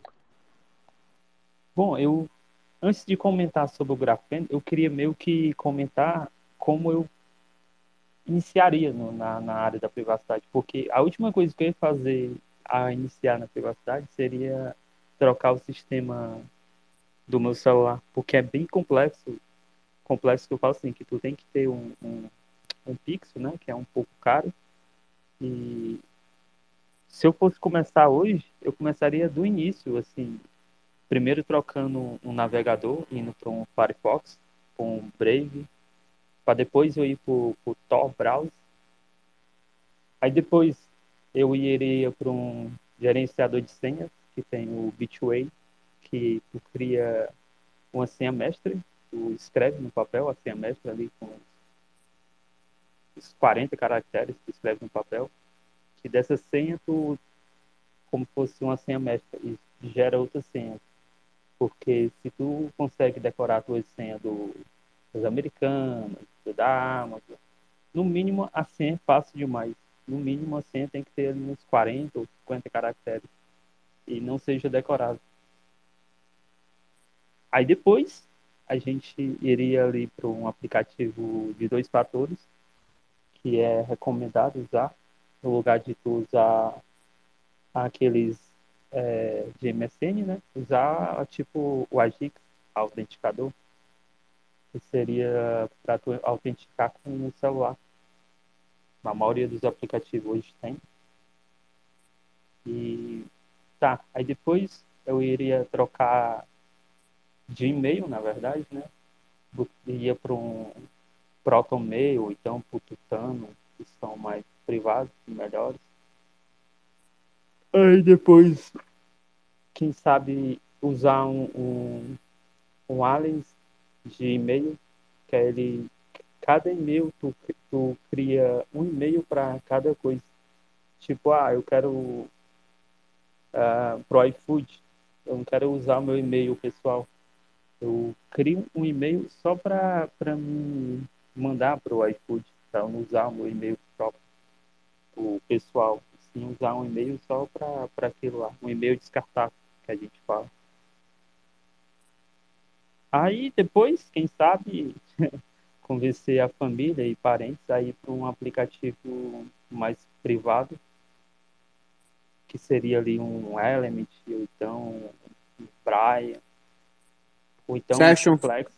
É, e assim, para uns aplicativos mais privados. Por último, e, e, menos não tão complicado, é ir para ali para um, uma VPN, né? Paga, não, tem, tem, tem que ir para uma VPN paga. Podia ser a da própria VPN também, que é muito boa. E tem a VUPAT, que é boa também. E acho que por último, que eu, eu iria para trocar o sistema, ir para um grafeno, ou então ir para um Calyx, ou então ir para um, um, aquele que tem uma ampla mais Legends, acho que é o nome dele lá. Mas hoje eu uso o grafeno, que é no meu Pixel, né? Mas é um pouco caro também. Estamos no Brasil, é foda. Mas eu seguiria mais ou menos esse passo assim é, criando o hábito de trocar essas coisas. Seria mais ou menos isso. O Calix, o Calix até apareceu, acho que uma distrib dele para um celular da Xiaomi. Só que acho que depois foi descontinuado. Mas seria legal se os caras conseguissem fazer esse tipo de coisa também celular mais vagabundinho, né? O povo é, mas, mas puder tem, pagar tem, ali 1.500 reais. Tem um, um, Eu esqueci até o nome agora. É o Legend, Legend OS, eu acho, é Legend iOS, que é para celular normais, celular de 500, 400, 300 reais. Samsung, LG, e celular mais normais. Aí depois que, que tu tivesse mais, com mais grana, né, pai, tu mudava para um melhor, igual o do Pixel, que hoje é o melhor que a gente tem em termos de privacidade. Por conta de ele ter chips de segurança e outras coisas mais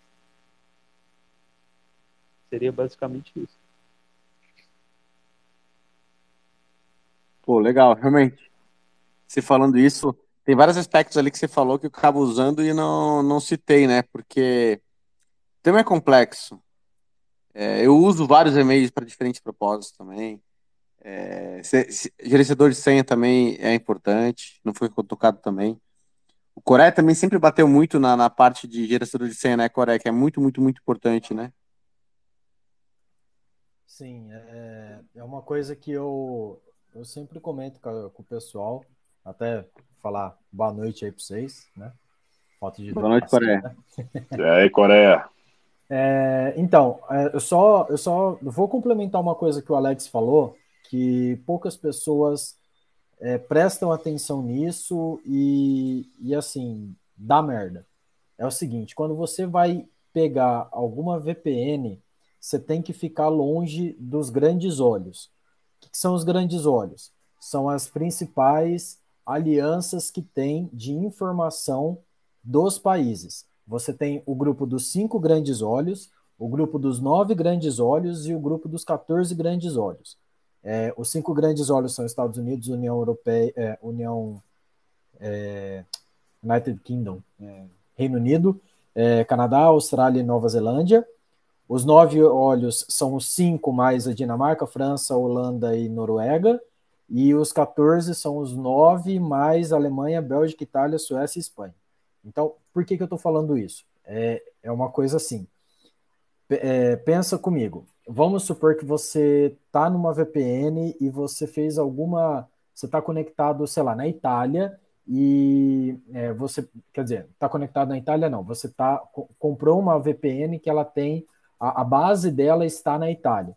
Vamos supor que você fez alguma coisa ou foi é, verificado que você é, a sua, é, pegou a sua conexão e verificou lá que você tá, é, eles vão analisar essa conexão. Ah, essa conexão veio é, é, de um servidor é, da Itália ou essa, esse servidor está foi comprado, né, foi utilizado através de VPN por essa empresa que está na Itália. Aí, essa empresa que está na Itália obrigatoriamente vai ter que fornecer todos os dados do, do, do cliente que eles dete, é, detectaram que é para aquele é, que, que, tenha, que, que vai ser analisado. Tá? Então, sempre fiquem longe dos, é, dos, é, do, dos 14 olhos, se possível. Se não possível, aí pelo menos fique longe dos cinco grandes olhos. É basicamente é, é, é um acordo entre os países para que eles façam análises. Logicamente, assim, né? Isso aí eu estou falando é, é, a nível assim meio meio bizarro de, de, de privacidade. É, mas existem casos que já foram feitos é, cooperações entre países para que eles consigam aí é, entrar em acordo para fazer essas essa esses é, essa inteligência, né, e foram captadas informações do, dos clientes. É, tem alguma, por exemplo, a, a, a, Proton VPN ela fica nos Estados Unidos, então eu não recomendo. É, tem algumas que ficam na Alemanha, é, que o, o, o, escritório fica na Alemanha, né? É, não é um, tipo assim, já é melhor do que você ter o, um, uma VPN no, nos Estados Unidos. Mas a melhor mesmo é se você não tem de jeito nenhum uma, uma VPN nesses 14 países aí, tá? Se vocês pesquisarem é, aliança, é, cinco olhos, você e, e, pesquisar nas imagens, você vai ver lá que tem é, quais são os países, tá? É, a que eu recomendo, apesar de muita gente não gostar, falar que ah, tem, tem coisas relacionadas à, à segurança, é a NordVPN. A NordVPN ela fica num país, a, o escritório dela fica num país da América Central que não tem, é, ela não está dentro dos acordos de nenhum outro país e, e assim todas as vezes que alguém chegou e falou assim para para é, para Nord, ah, você tem que fornecer meus da é, seus dados porque a gente está pedindo. Ela virou e falou, não, e vai se ferrar porque eu não vou te dar as informações. Agora, se ela guarda para ela ou não, isso aí é uma coisa que as pessoas necessitam verificar.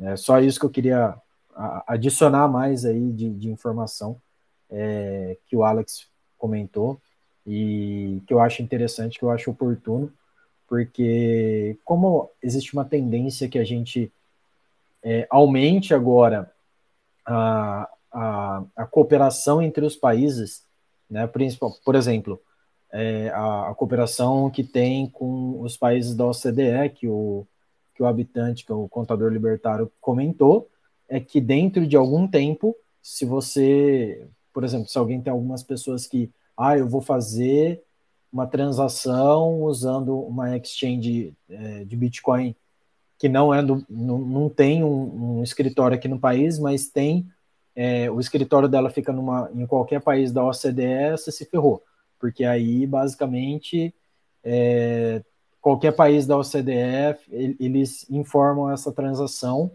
para esse país, contanto que esteja dentro da, da, da OCDE. Então, a tendência é que a gente tenha uma cooperação maior entre os países para ter informações das pessoas, dos indivíduos.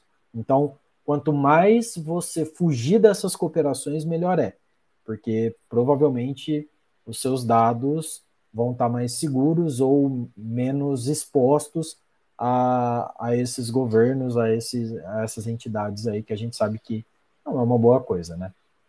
Desculpa ter falado tanto aí. Obrigado, foi excelente. É, eu, eu, não conhecia esse tema dos olhos, não. É, para tu ver, uma, é, foi uma formação muito, muito, muito relevante. E além da Nord, você conhece alguma grande que não está nesses 14, Coreia? Cara, eu tinha um. É, deixa eu dar uma olhada aqui se eu consigo pegar, porque tinha mais uma que quando eu fiz um, uma, é, quando eu fiz esse levantamento, eu, eu peguei ela. Eu vou, eu vou ver se eu encontro aqui e eu falo para vocês, porque aí eu tenho que, tenho que caçar em algum lugar aqui. Eu Perfeito. uso a Nord, eu acho bem legal. Até a interface dos caras é super simples de usar, é, tanto para celular quanto para PC, Linux, Windows, então vale a pena. Quem não tem, ela é extremamente user-friendly. Assim, você clica no país que você quer conectar e pronto, ele já faz tudo para você. E, Dum, é... vamos fazer o sorteio? Bora, pessoal, bora. A gente já vai encerrar aqui. É... Bom, na verdade, ó, eu peguei o. Até falei aqui no grupo, no, no chat aqui, que eu tinha encerrado. Teve um único ganhador hoje no sorteio, porque tem que cravar o um número, né? E desde a hora que a gente interrompeu o sorteio, saiu o único bloco. tem 34 minutos que saiu o último bloco, que é o é, 813.416. Então tivemos um ganhador aí que foi o Ramon S. Prado, que acertou o número 26, que saiu ali no nonce desse bloco. Eu pego o hexadecimal do nonce, converto em decimal ele dá algumas dezenas, eu quebro em, em pares, né? E aí um deles foi o 26. Então ele foi o único vencedor aí da noite. Eu vou mandar uma DM para ele. E aí é isso aí. Porque tem que acertar, né? Tem que cravar o número. Como não teve outro, só teve um hoje. A gente acumula, deixa acumular. Aí na. na a gente deixa metade para mais um para semana que vem. E eu acho que na outra na outra já é Satisconf, né? Na outra já é, então semana que vem vai ter que fazer um super especial aí, não sei. Vamos, vamos pensar em alguma coisa. É, dá até para colocar tema, assim, sorteio do Satisconf. É, tipo isso. tema. A gente pode fazer um. Como fazer sorteios no Bitcoin? Ah, bom tema aí, Dum. Como fazer é, sorteios no Bitcoin? Tem que fazer tipo o Luciano Huck, assim, fazer as pessoas se humilharem em troca de ingresso, uma coisa do tipo. Vamos, vamos pensar é. em uma coisa. Tem que gritar, Tete! BitConnect! É, tem que inventar, vamos ver, vamos ver. Ah, pessoal, acabei de pegar aqui, ó. Tem alguns aqui. É, NordVPN fica no Panamá. Tem a ExpressVPN que fica nas Ilhas Virgens Britânicas e a CyberGhost que fica na Romênia. Então, se o pessoal não quiser a NordVPN, tem a ExpressVPN e a CyberGhost só para é, responder aí ao, ao, a indagação do Jaraguá. CyberGhost eu ouvi falar bem também, eu acho que você tem Bitcoin também, tá? Mas eu não, não sei, não sabe, tá, olhar. Mas legal, obrigado, viu, Coreia? É isso, estamos aí para isso.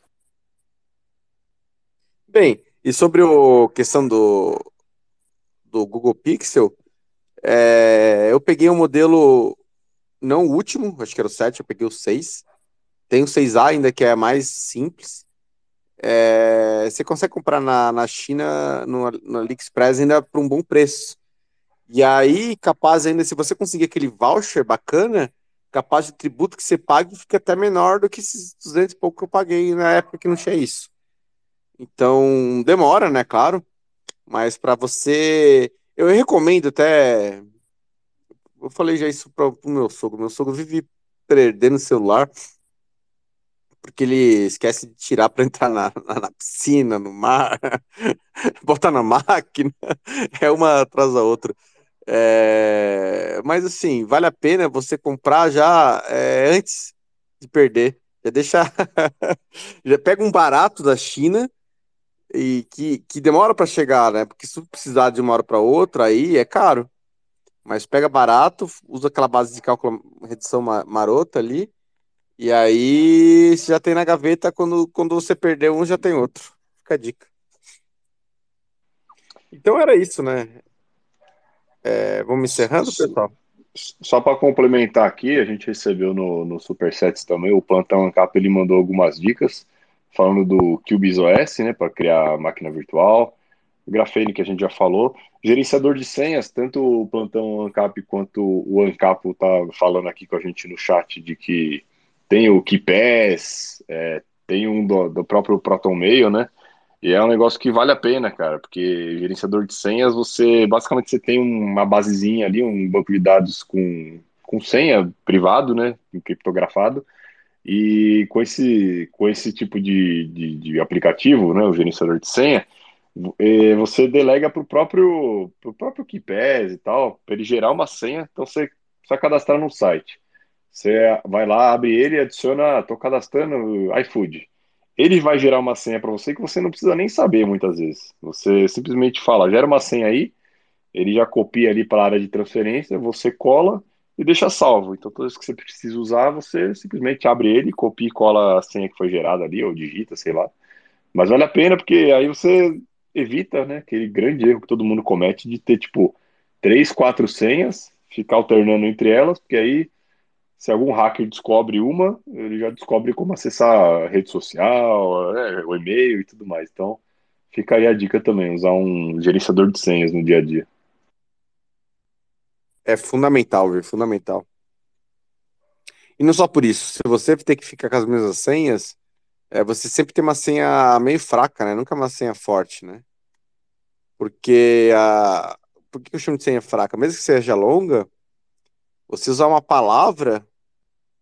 É... Vamos lá, por exemplo, posso criar uma palavra chamada, sei lá, Jaraguá 33, Jaraguá abacaxi é... 11. É uma isso é muito simples. Tem força bruta que testam palavras já conhecidas como se fosse um algoritmo e ele consegue, às vezes, mesmo que você use senhas longas, mas com uma soma de palavras simples, elas viram senhas simples também. Então, essas senhas que são com letras e números bem aleatório, ela é absurdamente mais segura que mesmo que uma senha longa usando palavras simples, simples, né? Escrever uma frase, isso não é uma senha segura. E aí, como que você vai lembrar dessas sopas de letrinhas e números e algoritmos, né? algoritmos, né? Você precisa de um, anotar, não tem jeito.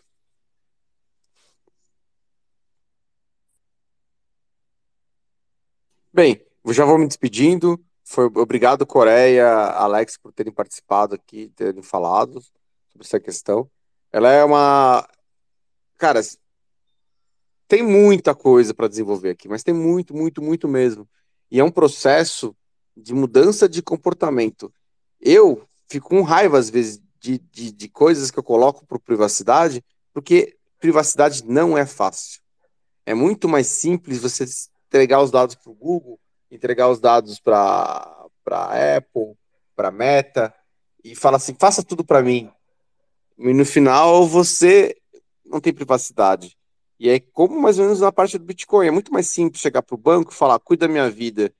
E aí o banco fala: você não terá nada, será feliz. Sim, amém, é isso mesmo.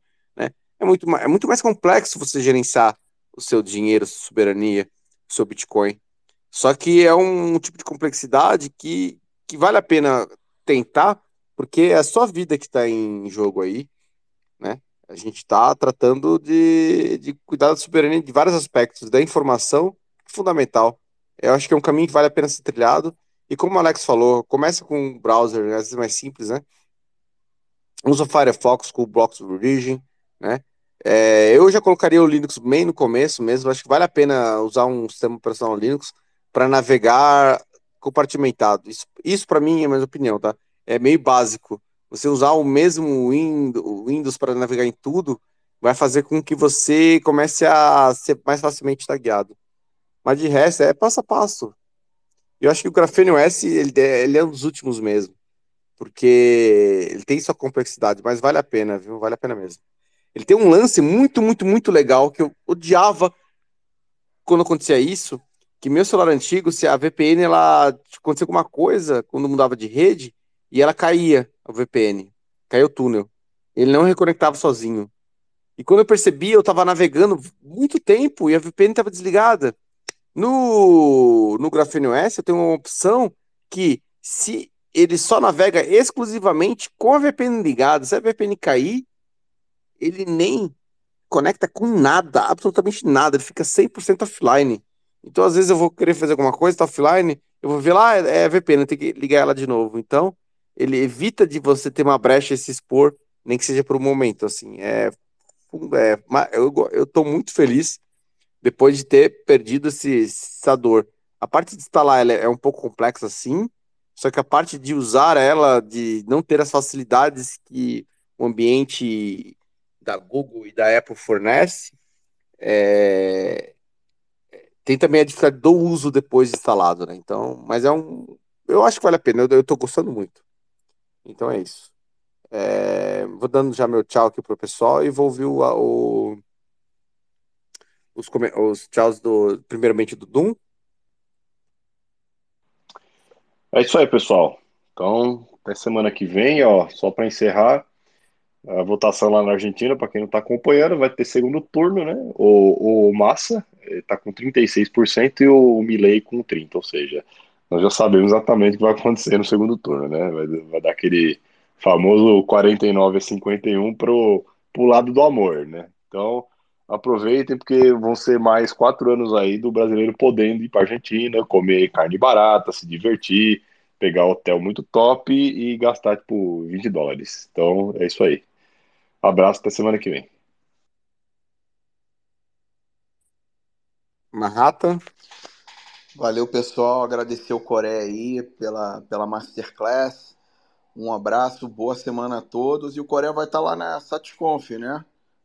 Vai estar tá lá, vai, é, vai palestrar lá esse ano também? Vou sim, vou sim. Vou palestrar e vou falar sobre privacidade lá também. Show. Perdível, pessoal. Semana que vem vamos estar tá sorteando mais ingressos aí para a SatConf. Um abraço a todos, boa semana e bora tancar o Bostil. É isso aí. A Coreia?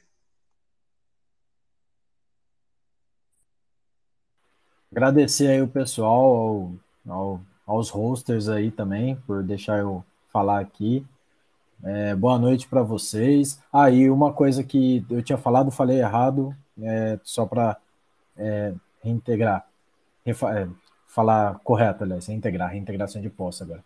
É, o, o Proton Mail, ele está hospedado na Suíça, ele não está hospedado nos Estados Unidos, não. Então, tipo, em tese, tá, tá ok com ele também, porque ele não faz parte dos, da, da Aliança dos 14 Olhos. É só isso aí. Então, obrigado. Boas noites aí para vocês. Ah, legal. Imagina, Coreia, a gente que agradece, viu? A gente que agradece. E quem for na SatsConf for sorteado aí agora e na semana que vem, vai poder comparecer o Coreia com, com a sua máscara famosa, né, Coreia? Alex? Boa noite para todo mundo. Não confie, verifique. Se quiser ler mais sobre isso, eu sempre escrevo lá no, no Médio e no Substack. Tem vários artigos meus lá, tem uns 70 artigos falando. Se quiser ler lá, tem um monte. bom, Alex. Obrigado, João. Então tá bom, pessoal. Boa noite e até terça-feira para Bolha Cristã e próximo domingo com Tancáveis. Forte abraço.